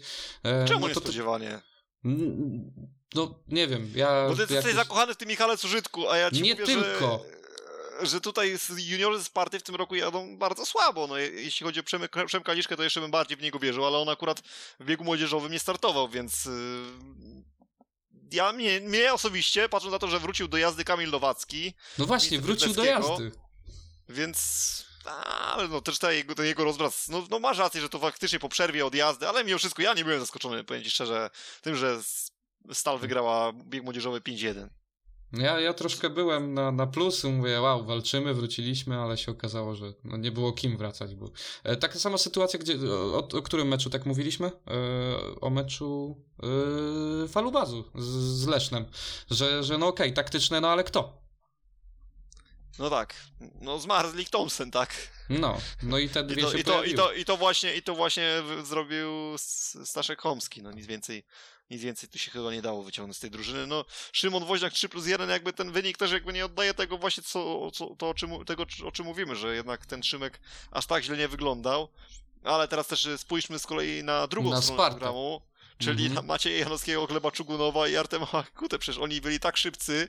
Yy, przede wszystkim po, glebie, po, przede wszystkim po Glebie chyba się nie spodziewaliśmy, że on zdobędzie aż tyle punktów. Co, co o tym myślisz? No po Glebie jakby nie z tym przeciwnikiem. No wiadomo, tutaj subiektywizm może się jakiś wydzierać, ale staram się być naj, najmocniej, jak to tylko możliwe, właśnie obiektywny. E, no no nie, nie, nie ze Stalą Gorzów rozpędzoną na maksa, nie spodziewałem się takiego wyniku. E, Gleb e, też w tym sezonie jakby troszkę odszedł od tej swojej optymalnej formy na początku, ale widać, że wraca, jest kosmiczny, znaczy, o, nadużywam dzisiaj tego słowa, kosmicznie, ale jest, jest bardzo szybki. E, no i, i wiesz, i to wszystko uzupełnia Dan Bewley. Yy, i to, który, to, to... który powiózł Bartosza z Mazdika na 5-1. Dokładnie, dokładnie. Bartek przegrał pierwszy bieg w tym sezonie na 5-1, pierwsza jedynka w ogóle i tak dalej, i tak dalej. No ale ile można na jednym facecie polegać? No tutaj, tutaj też nie ma co, co jakby e, wymagać zbyt wiele. Reszta się nie popisała. E, no ale, ale właśnie co jeszcze chciałem mówić e, odnośnie e, tej, tej Sparty. Jeżeli tu wróci Tai Ufinden, tylko tak się właśnie zastanawiałem. Słuchaj, zgadnij ile punktów zrobili na ZZC. E, Komplet. Tak, 11 plus 1. Ja wiem, wiem o tym, ale słuchaj, ale wiesz o tym, że to tak nie działa, nie? Jeden, tak. Zero-jedynkowo. Tak, Bo powiedzmy sobie szczerze, że gdyby był taj, to jeszcze byłoby ciężej stali Gorzów. Może nie w tym konkretnym meczu, ale wiesz, to, to jest taka sytuacja, że jeżeli tutaj któryś z tych chłopaków by nie pojechał tak fajnie, no to już ta zdobycz by była dużo mniejsza. Jakby dwóch nie pojechało tak, tak świetnie e, w całym meczu, no to, to, to już by nie była taka przewaga i ten Tai Finden na pewno byłby wartością dodaną do tego składu.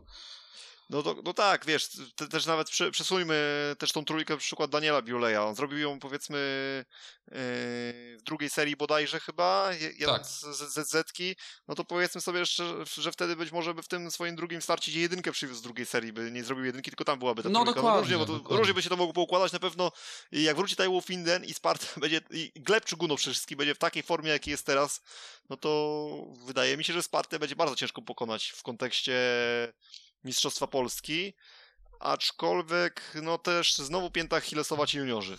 No ci juniorzy pięta Achillesowa, wiem, wiem, że, że jakby e, twierdzi, że się zakochałem w Michale Cużytku, e, ale, ale w sumie no, spodziewałem się też po Przem, Przemku Liszcze więcej w tym sezonie i faktycznie pamiętam jak po, pierwszej, po pierwszym meczu rozmawialiśmy o, o też, też wsparcie Wrocław, ja mówiłem, że to jest taka, taka nowa Unia Leszno, e, gdzie, gdzie nie ma dziur jakby w, tym, w tej całości, no jednak są, jednak są juniorzy i to jest, to jest jedyny chyba na ten moment taki e, słabszy punkt całej drużyny z Wrocławia. No otóż, o, otóż to, otóż to, no powiem ci tak, yy, generalnie wcale się nie dziwię, że też ten Mateusz Panicz się pojawił, no bo w którymś momencie chyba trzeba, trzeba było dać szansę, skoro tam ci dwaj sobie nie radzą. Mm. No ale później, słuchaj, ale później pojawił się Przemysław Liszka za Michała Cużytka, no i wygrał z Wiktorem Jasińskim, więc chyba jednak ten Liszka okazał się troszeczkę mocniejszy zawodnikiem. No tak, no, no, no i wydaje mi się, że to, to będzie taki już stały punkt imprezy, że ten Przemek się będzie po, pojawiał. E, następny mecz Sparty Wrocław, na pewno będziemy o tym mówić, ale będzie bardzo, bardzo ciekawy, bo też przyjeżdża silny zawodnik. E, chyba Tajłów Inden, tak mi się wydaje, już wróci. Tak, e, tak bym strzelał, chociaż to jeszcze nie jest żadna oficjalna informacja. Więc... Z. Z no, Następ... tydzień Sparta jedzie z Falubazem. A, a ja już przychodzę, widzisz, do następnego meczu domowego Sparty Wrocław. E, do, do, do meczu, meczu z Lesznem u siebie. Przepraszam, to moja pomyłka, jakby speaker na stadionie już, już mówił, że zapraszamy na następny mecz e, z Fogą Unią Leszno, to już jakby stwierdziłem, że e, to będzie za tydzień. Jednak nie. Ale odnośnie właśnie tego, jak 38 punktów zdobyliśmy. No kurczę, popatrz, ile cztery trójki w całym meczu, z czego trzy Bartosza z Merzlika. W wsparcie patrzysz program, mówisz 3, 3, 3, 3, 3 i, i nic więcej niemalże. E, dokładnie tak, e, tylko tak się zastanawiam jeszcze nad tym speakerem, czy, czy on się tam coś nie pomylił, bo no jeśli chodzi o Spartę i mecz z Unią Leszno, to to chyba jest troszeczkę gdzieś w terminarzu dalej, bo to jest dopiero 4 lipca ten mecz. A słuchaj, to nie będzie jeden z tych przełożonych meczów? Nie, nie, nie. A, yy, przełożonych. Yy, mm-hmm. Ale czy my przełożonych... Tak, to jest ten przełożony, zgadza się. 23 maja yy, Betar Sparta kontra Unia Leszno. To jednak, to jednak się nie pomyliłem. Jednak się nie pomyliłeś, tak, nie zwróciłem na to uwagi. Yy, natomiast, yy, no jeśli w tym meczu się pojawi Taiwu Finden, no to tym bardziej pojawi się yy, w meczu Zielonej Górze. Mhm. I teraz co chcę jeszcze powiedzieć w związku z tym? Jeśli pojawi się tutaj do wszystkich, którzy korzystają z menedżera, zwróćcie uwagę, że jeśli taj wróci już w śro... 23 to jest jaki dzień tygodnia? 23 już ci mówię, no to jest najprawdopodobniej niedziela, tak, niedziela. Aha, czyli teraz będziemy po prostu mieli weekend z nadrabianiem tak, to kolejek. miał być wolny weekend. Dobrze, to przepraszam cię najmocniej, mhm. ja cię prowadziłem w błąd, za dwa tygodnie dopiero jest mecz w Zielonej Górze ze Spartą. Mm, A tak, tak, tak. tygodniu to... nadrabia... nadrabianie. Bo tu miała być przerwa, taka chyba strzelam, że przewidziana właśnie na tego typu sytuacje, e, więc, więc, więc odrabiamy.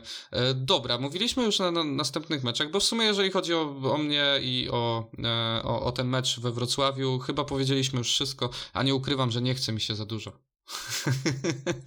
o tym meczu mówić, żartuję oczywiście, ale, ale no, z moich uwag chyba, chyba to wszystko.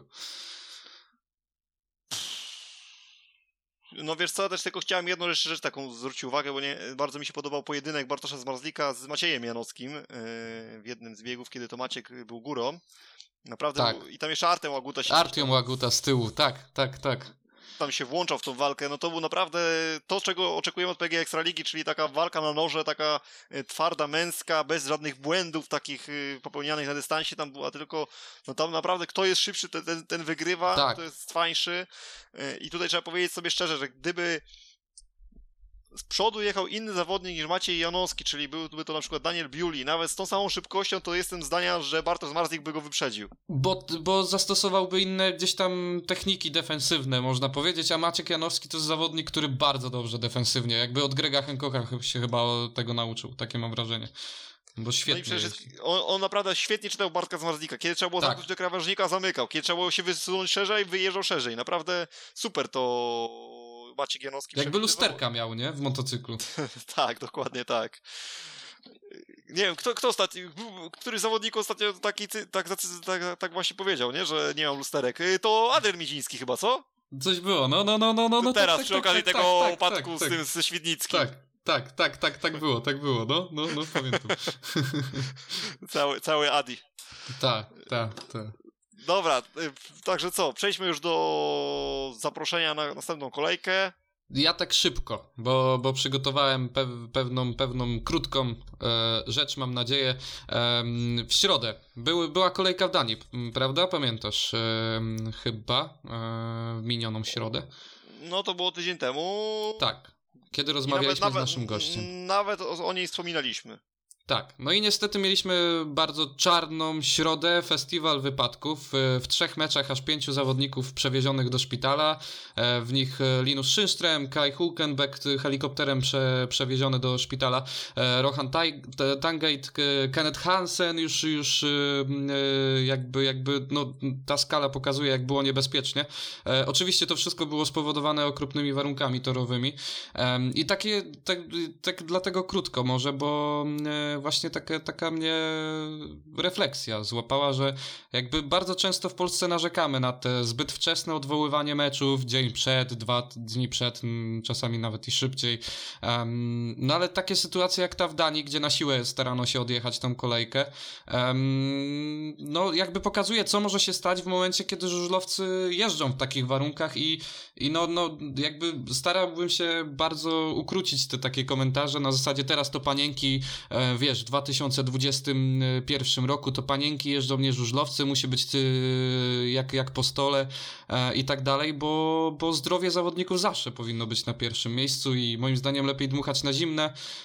też tak zresztą Rasmus Jensen z Oliverem Bertstonem mówili, że, że jakby trzeba mieć jaja, żeby odwołać po prostu ten mecz przed meczem, a nie starać się na siłę odjechać. Znaczy też powiem ci, wydaje mi się, że bardzo dużą rolę odgrywa w tym wszystkim teraz to, że ten sprzęt ma inną specyfikę w stosunku do tego, co było jeszcze tam 15-20 lat temu.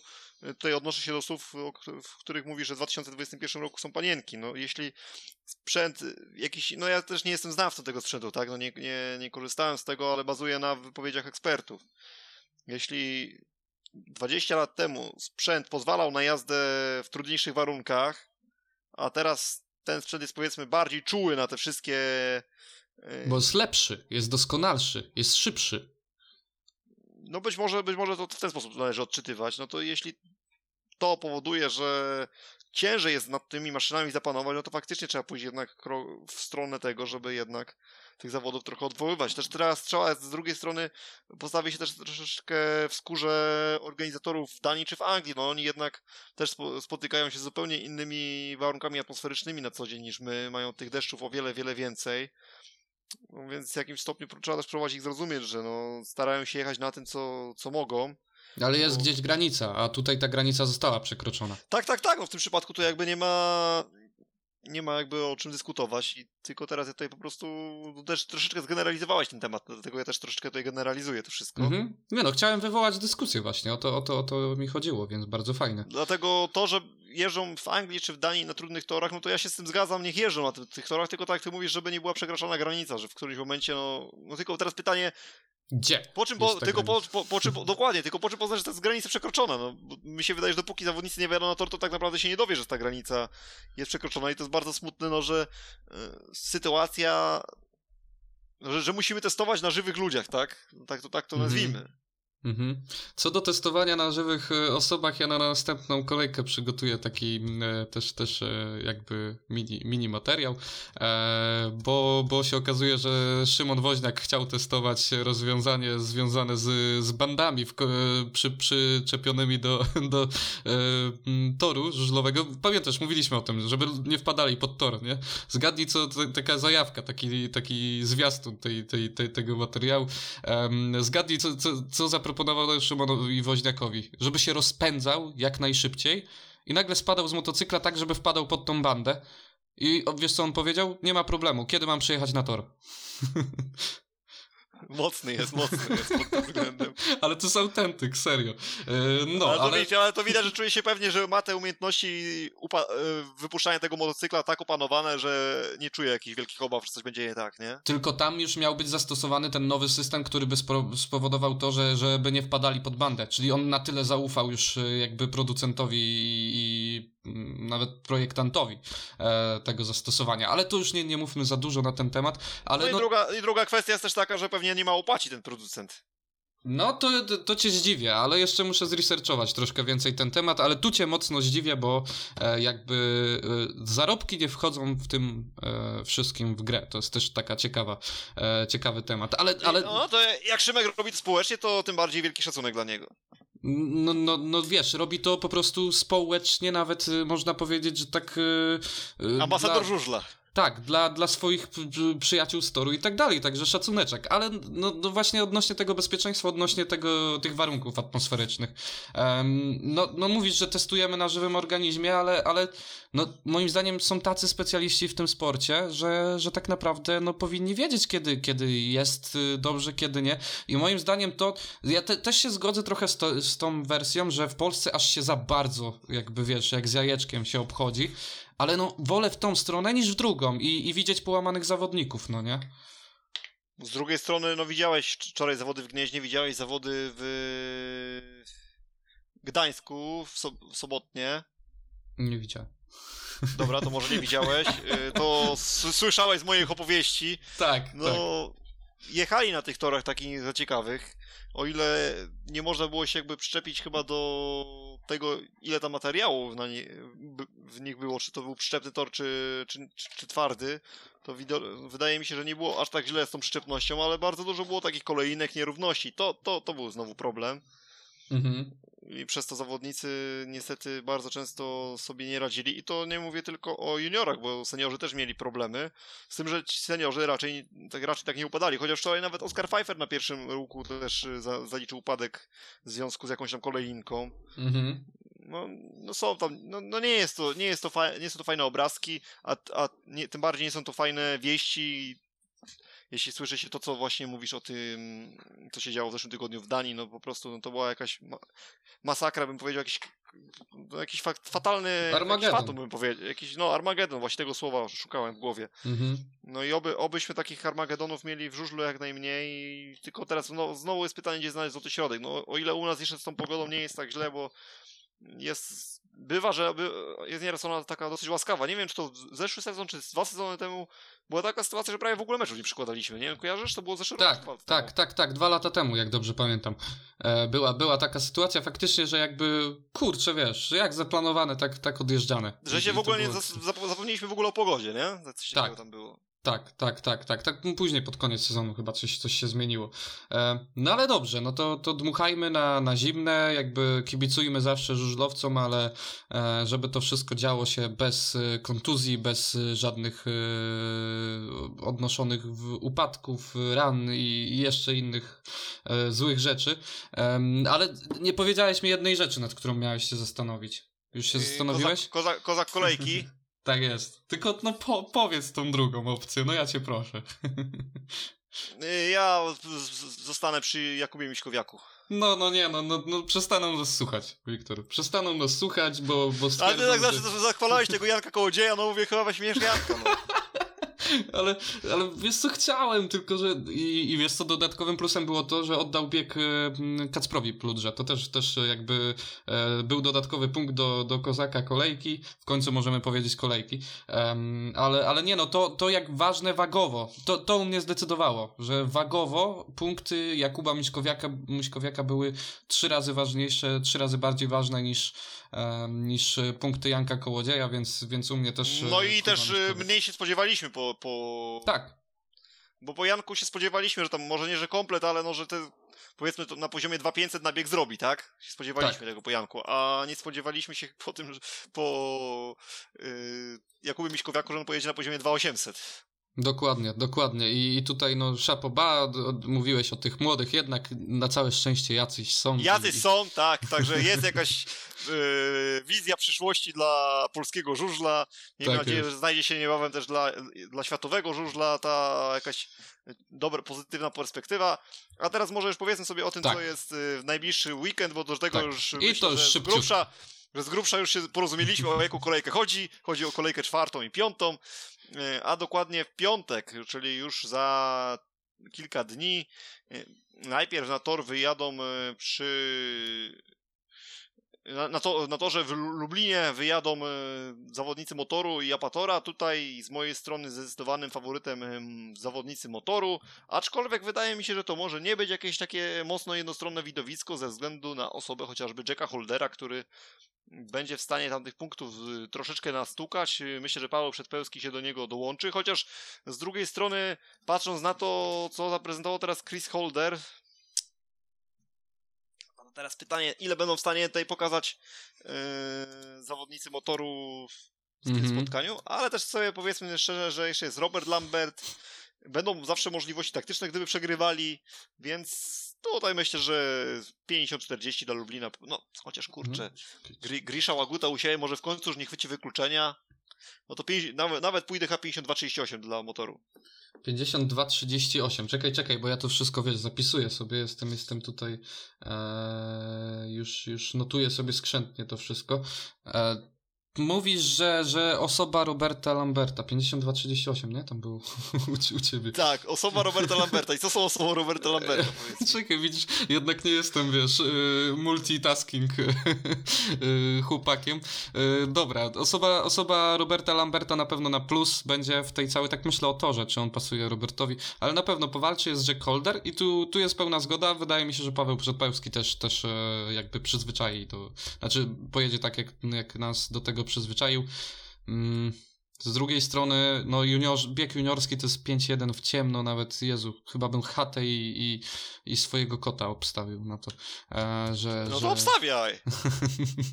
Nie, są rzeczy bezwartościowe. E, znaczy bez, e, Jezu, bezwartościowe, bez żadnej ceny. E, Mikkel Mikkelsen troszkę, troszkę jakby słabiej w ostatnim czasie, ale nie, 50... O, on się musi ze swoim sprzętem dogadać pod kątem defektów i będzie dobrze. On jest młody, on jeszcze ma czas i, i no nie wiem, ja, ja obstawiam 54-36. No mało różniący się wynik, ale, ale no tutaj rozum podpowiada ten wynik, więc, e, więc tak, tak mi się wydaje. To przejdź już e, skrzętnie do następnego meczu być może, bo ja tu dalej spisuję... Na Hallera! GKM Grudziądz kontra Unia Leszno. E, no GKM teraz zremisował u siebie, co prawda, z motorem, czyli z dosyć mocnym przeciwnikiem, ale w kontekście formy Emila Sejfudinowa i Janusza Kołodzieja nie widzę tutaj wielkich szans ekipy GKM-u Grudziądz, a powiedz mi, czy Ratajczak, ten junior mm z Unii Leszno, kiedy on będzie mógł przystąpić do meczu? Czy to jest, bo on miał być jakoś pod koniec maja, czy to był 23 maja, czy kiedy to było? Czekaj, Ty zabij mnie. Ja wiem, wiem na pewno, bo jeszcze ta podobna historia się pojawiła w Bydgoszczy ostatnio z, z jednym juniorem, też nie pamiętam jak się nazywał, że wszyscy czekają na niego w mieście. E... No, czy to nie jest aż taka gwiazda, aż takiego pokroju, co ten chłopak z 23 maja, czyli dopiero na kolejkę późniejszą. Czyli, no na czyli, czyli na mecz ze Spartą. Na mecz ze Spartą się być może pojawi tak. Damian Ratajczak i wcale się nie zdziwię, y, gdyby tak było. Mhm, mhm. Wcale by się nie zdziwił, no szczególnie, że Sadurski do tej pory naprawdę nic nie pokazuje. Y, patrzę też, że tak gdzieś tam z grubsza y, obserwuję też te wyniki w zawodach młodzieżowych, to tam nie jest tak, żeby ten Ratajczak jakoś tam dominował, no ale punktuje w miarę, w miarę solidnie, więc myślę, że będzie to fajna szansa fajne, fajna okazja, żeby dać mu szansę. No, no i tak. zobaczymy, zobaczymy, tak tutaj poruszyłem y, wątek tego zawodnika ze względu na to, że chciałem tutaj znowu słówko o juniorach powiedzieć, ale wydaje mi się, że w tym pojedynku, w związku z tym, że y, Ratajczak dopiero będzie mógł się pojawić 23 maja, w swojej 16 urodziny, no to w piątkowym spotkaniu jeszcze go nie będzie i w tym układzie upatruję faworyta wyścigu juniorskiego jednak e, w, w ekipie GKM Grudziądz, co brzmi wręcz parad, wręcz no, dziwnie, no ale, bardzo. Ale, ale, ale tak jest i ja myślę, że oni będą w stanie wygrać ten wyścig młodzieżowy nawet 5 do 1, szczególnie, że, że tor w Grudziądzu jest takim pod względem geometrycznym jest bardzo specyficzny. Mm, no tak więc to może być jakiś tam handicap GKM-u, tak, ale myślę, prawda. że koniec końców no nie powinni tego meczu wygrać, no bo później e, wchodzi też w grę sytuacja zawodnika U24. No to porównajmy sobie Norberta Krakowiaka i y, Romana Lachbauma z Jamonem Licejem. No to myślę, że jednak y, to jest atut Unii Leszno, jeśli porównamy seniorów, no to tak, u siebie, patrząc na to, że jedzie GKM u siebie, no to faktycznie Niki Pedersen, powiedzmy Kenneth Bier, jeśli Kenneth będzie jechał znowu na tym poziomie, co jechał poprzednio, no to można tutaj powiedzmy nawet postawić, ze względu na to, że to jest mecz y, w Grudziądzu, to można postawić między nimi znak równości z y, Jankiem Kołodziejem i z y, Emilem Sejfudinowem. Może to jest nawet na wyrost, bo ktoś powie, że Janek i, i Emil to mocniejsi zawodnicy, ale, ale powiedzmy, że ze względu właśnie na atut własnego toru, to tak, tak to byśmy przyjęli. To teraz powiedzmy sobie, czy Jason Doyle i Piotr Pawlicki to będzie więcej niż Przemek Pawlicki i... Kenneth Bier? Nie. Nie. I Paweł, I Paweł Miesiąc. Wróć, Wiktor, wróć, wróć do nas. Dobra, Przemek, słuchaj, Przemek Pawlicki, Paweł Miesiąc, czy to będzie, czy to będą, czy ta dwójka będzie twoim zdaniem mocniejsza niż Piotr hmm. Pawlicki i Jason Doyle? Kto, kto z tej dwójki twoim zdaniem jest mocniejszy? Na no, torze w Grudziądzu.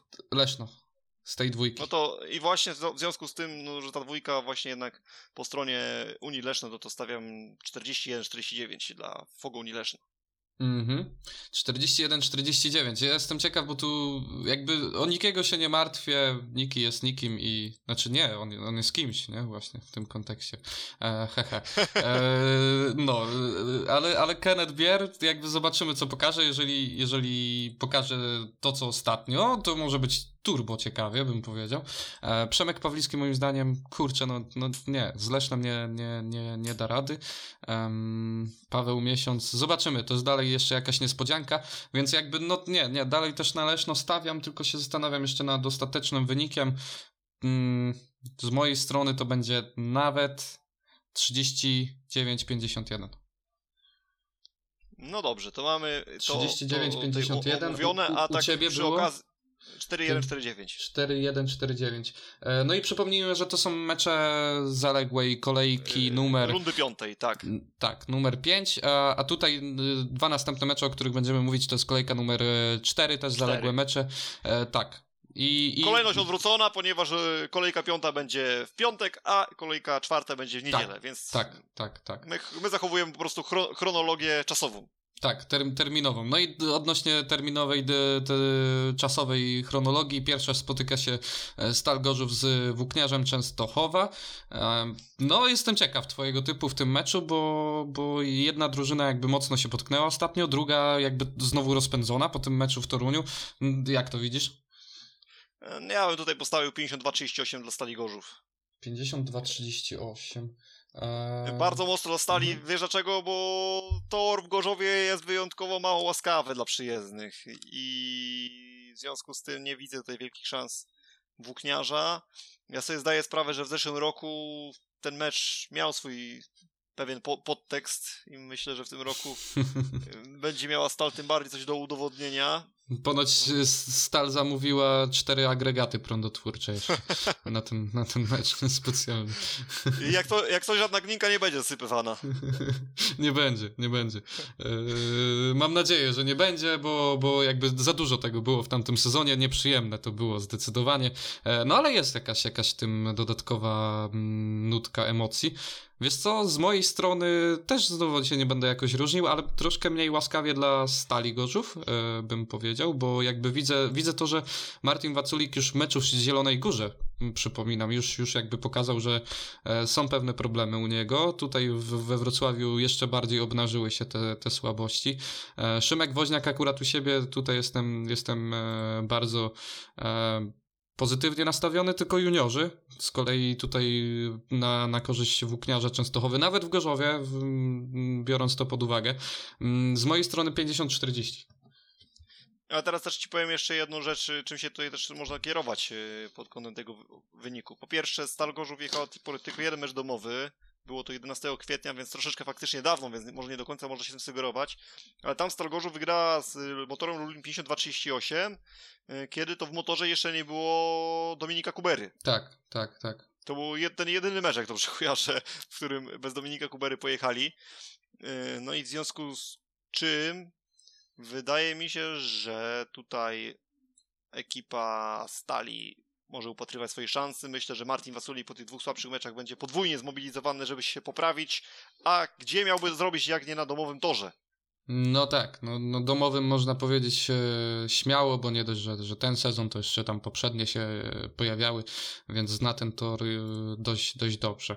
E, no i co? No i hit zdecydowanie czwartej kolejki, śmiesznie to brzmi w momencie, w którym mówiliśmy o szóstej, e, ale hit czwartej kolejki Wrocław podejmuje właśnie u siebie Unię Leszno.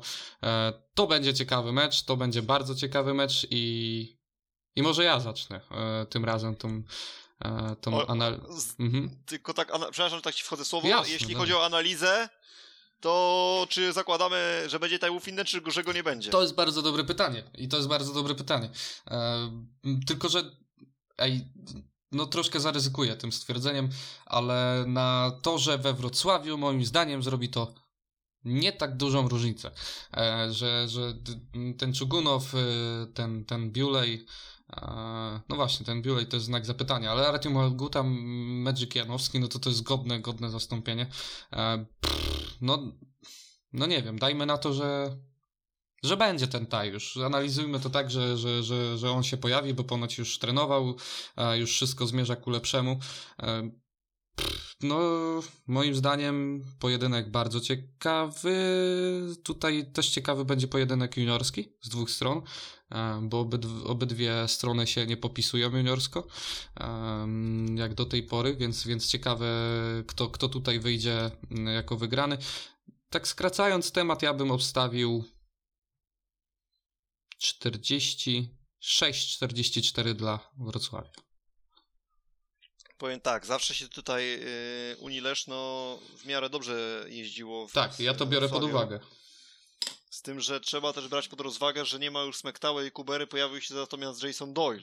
Mhm. Y, czy Jason Doyle tak super sobie będzie radził w tym Wrocławiu? Już teraz nie, szukam po głowie, jak to było w zeszłych latach, ale akurat teraz sobie nie, tak łatwo nie przypomnę. Co nie zmienia faktu, że ten mecz będzie moim zdaniem, podobnie jak twoim, bardzo wyrównany. I tutaj będą detale decydować. I myślę, że tym jeden z tych detali może być postawa właśnie ta, tego, o którym dzisiaj mówiliśmy, czyli Piotra Pawlickiego.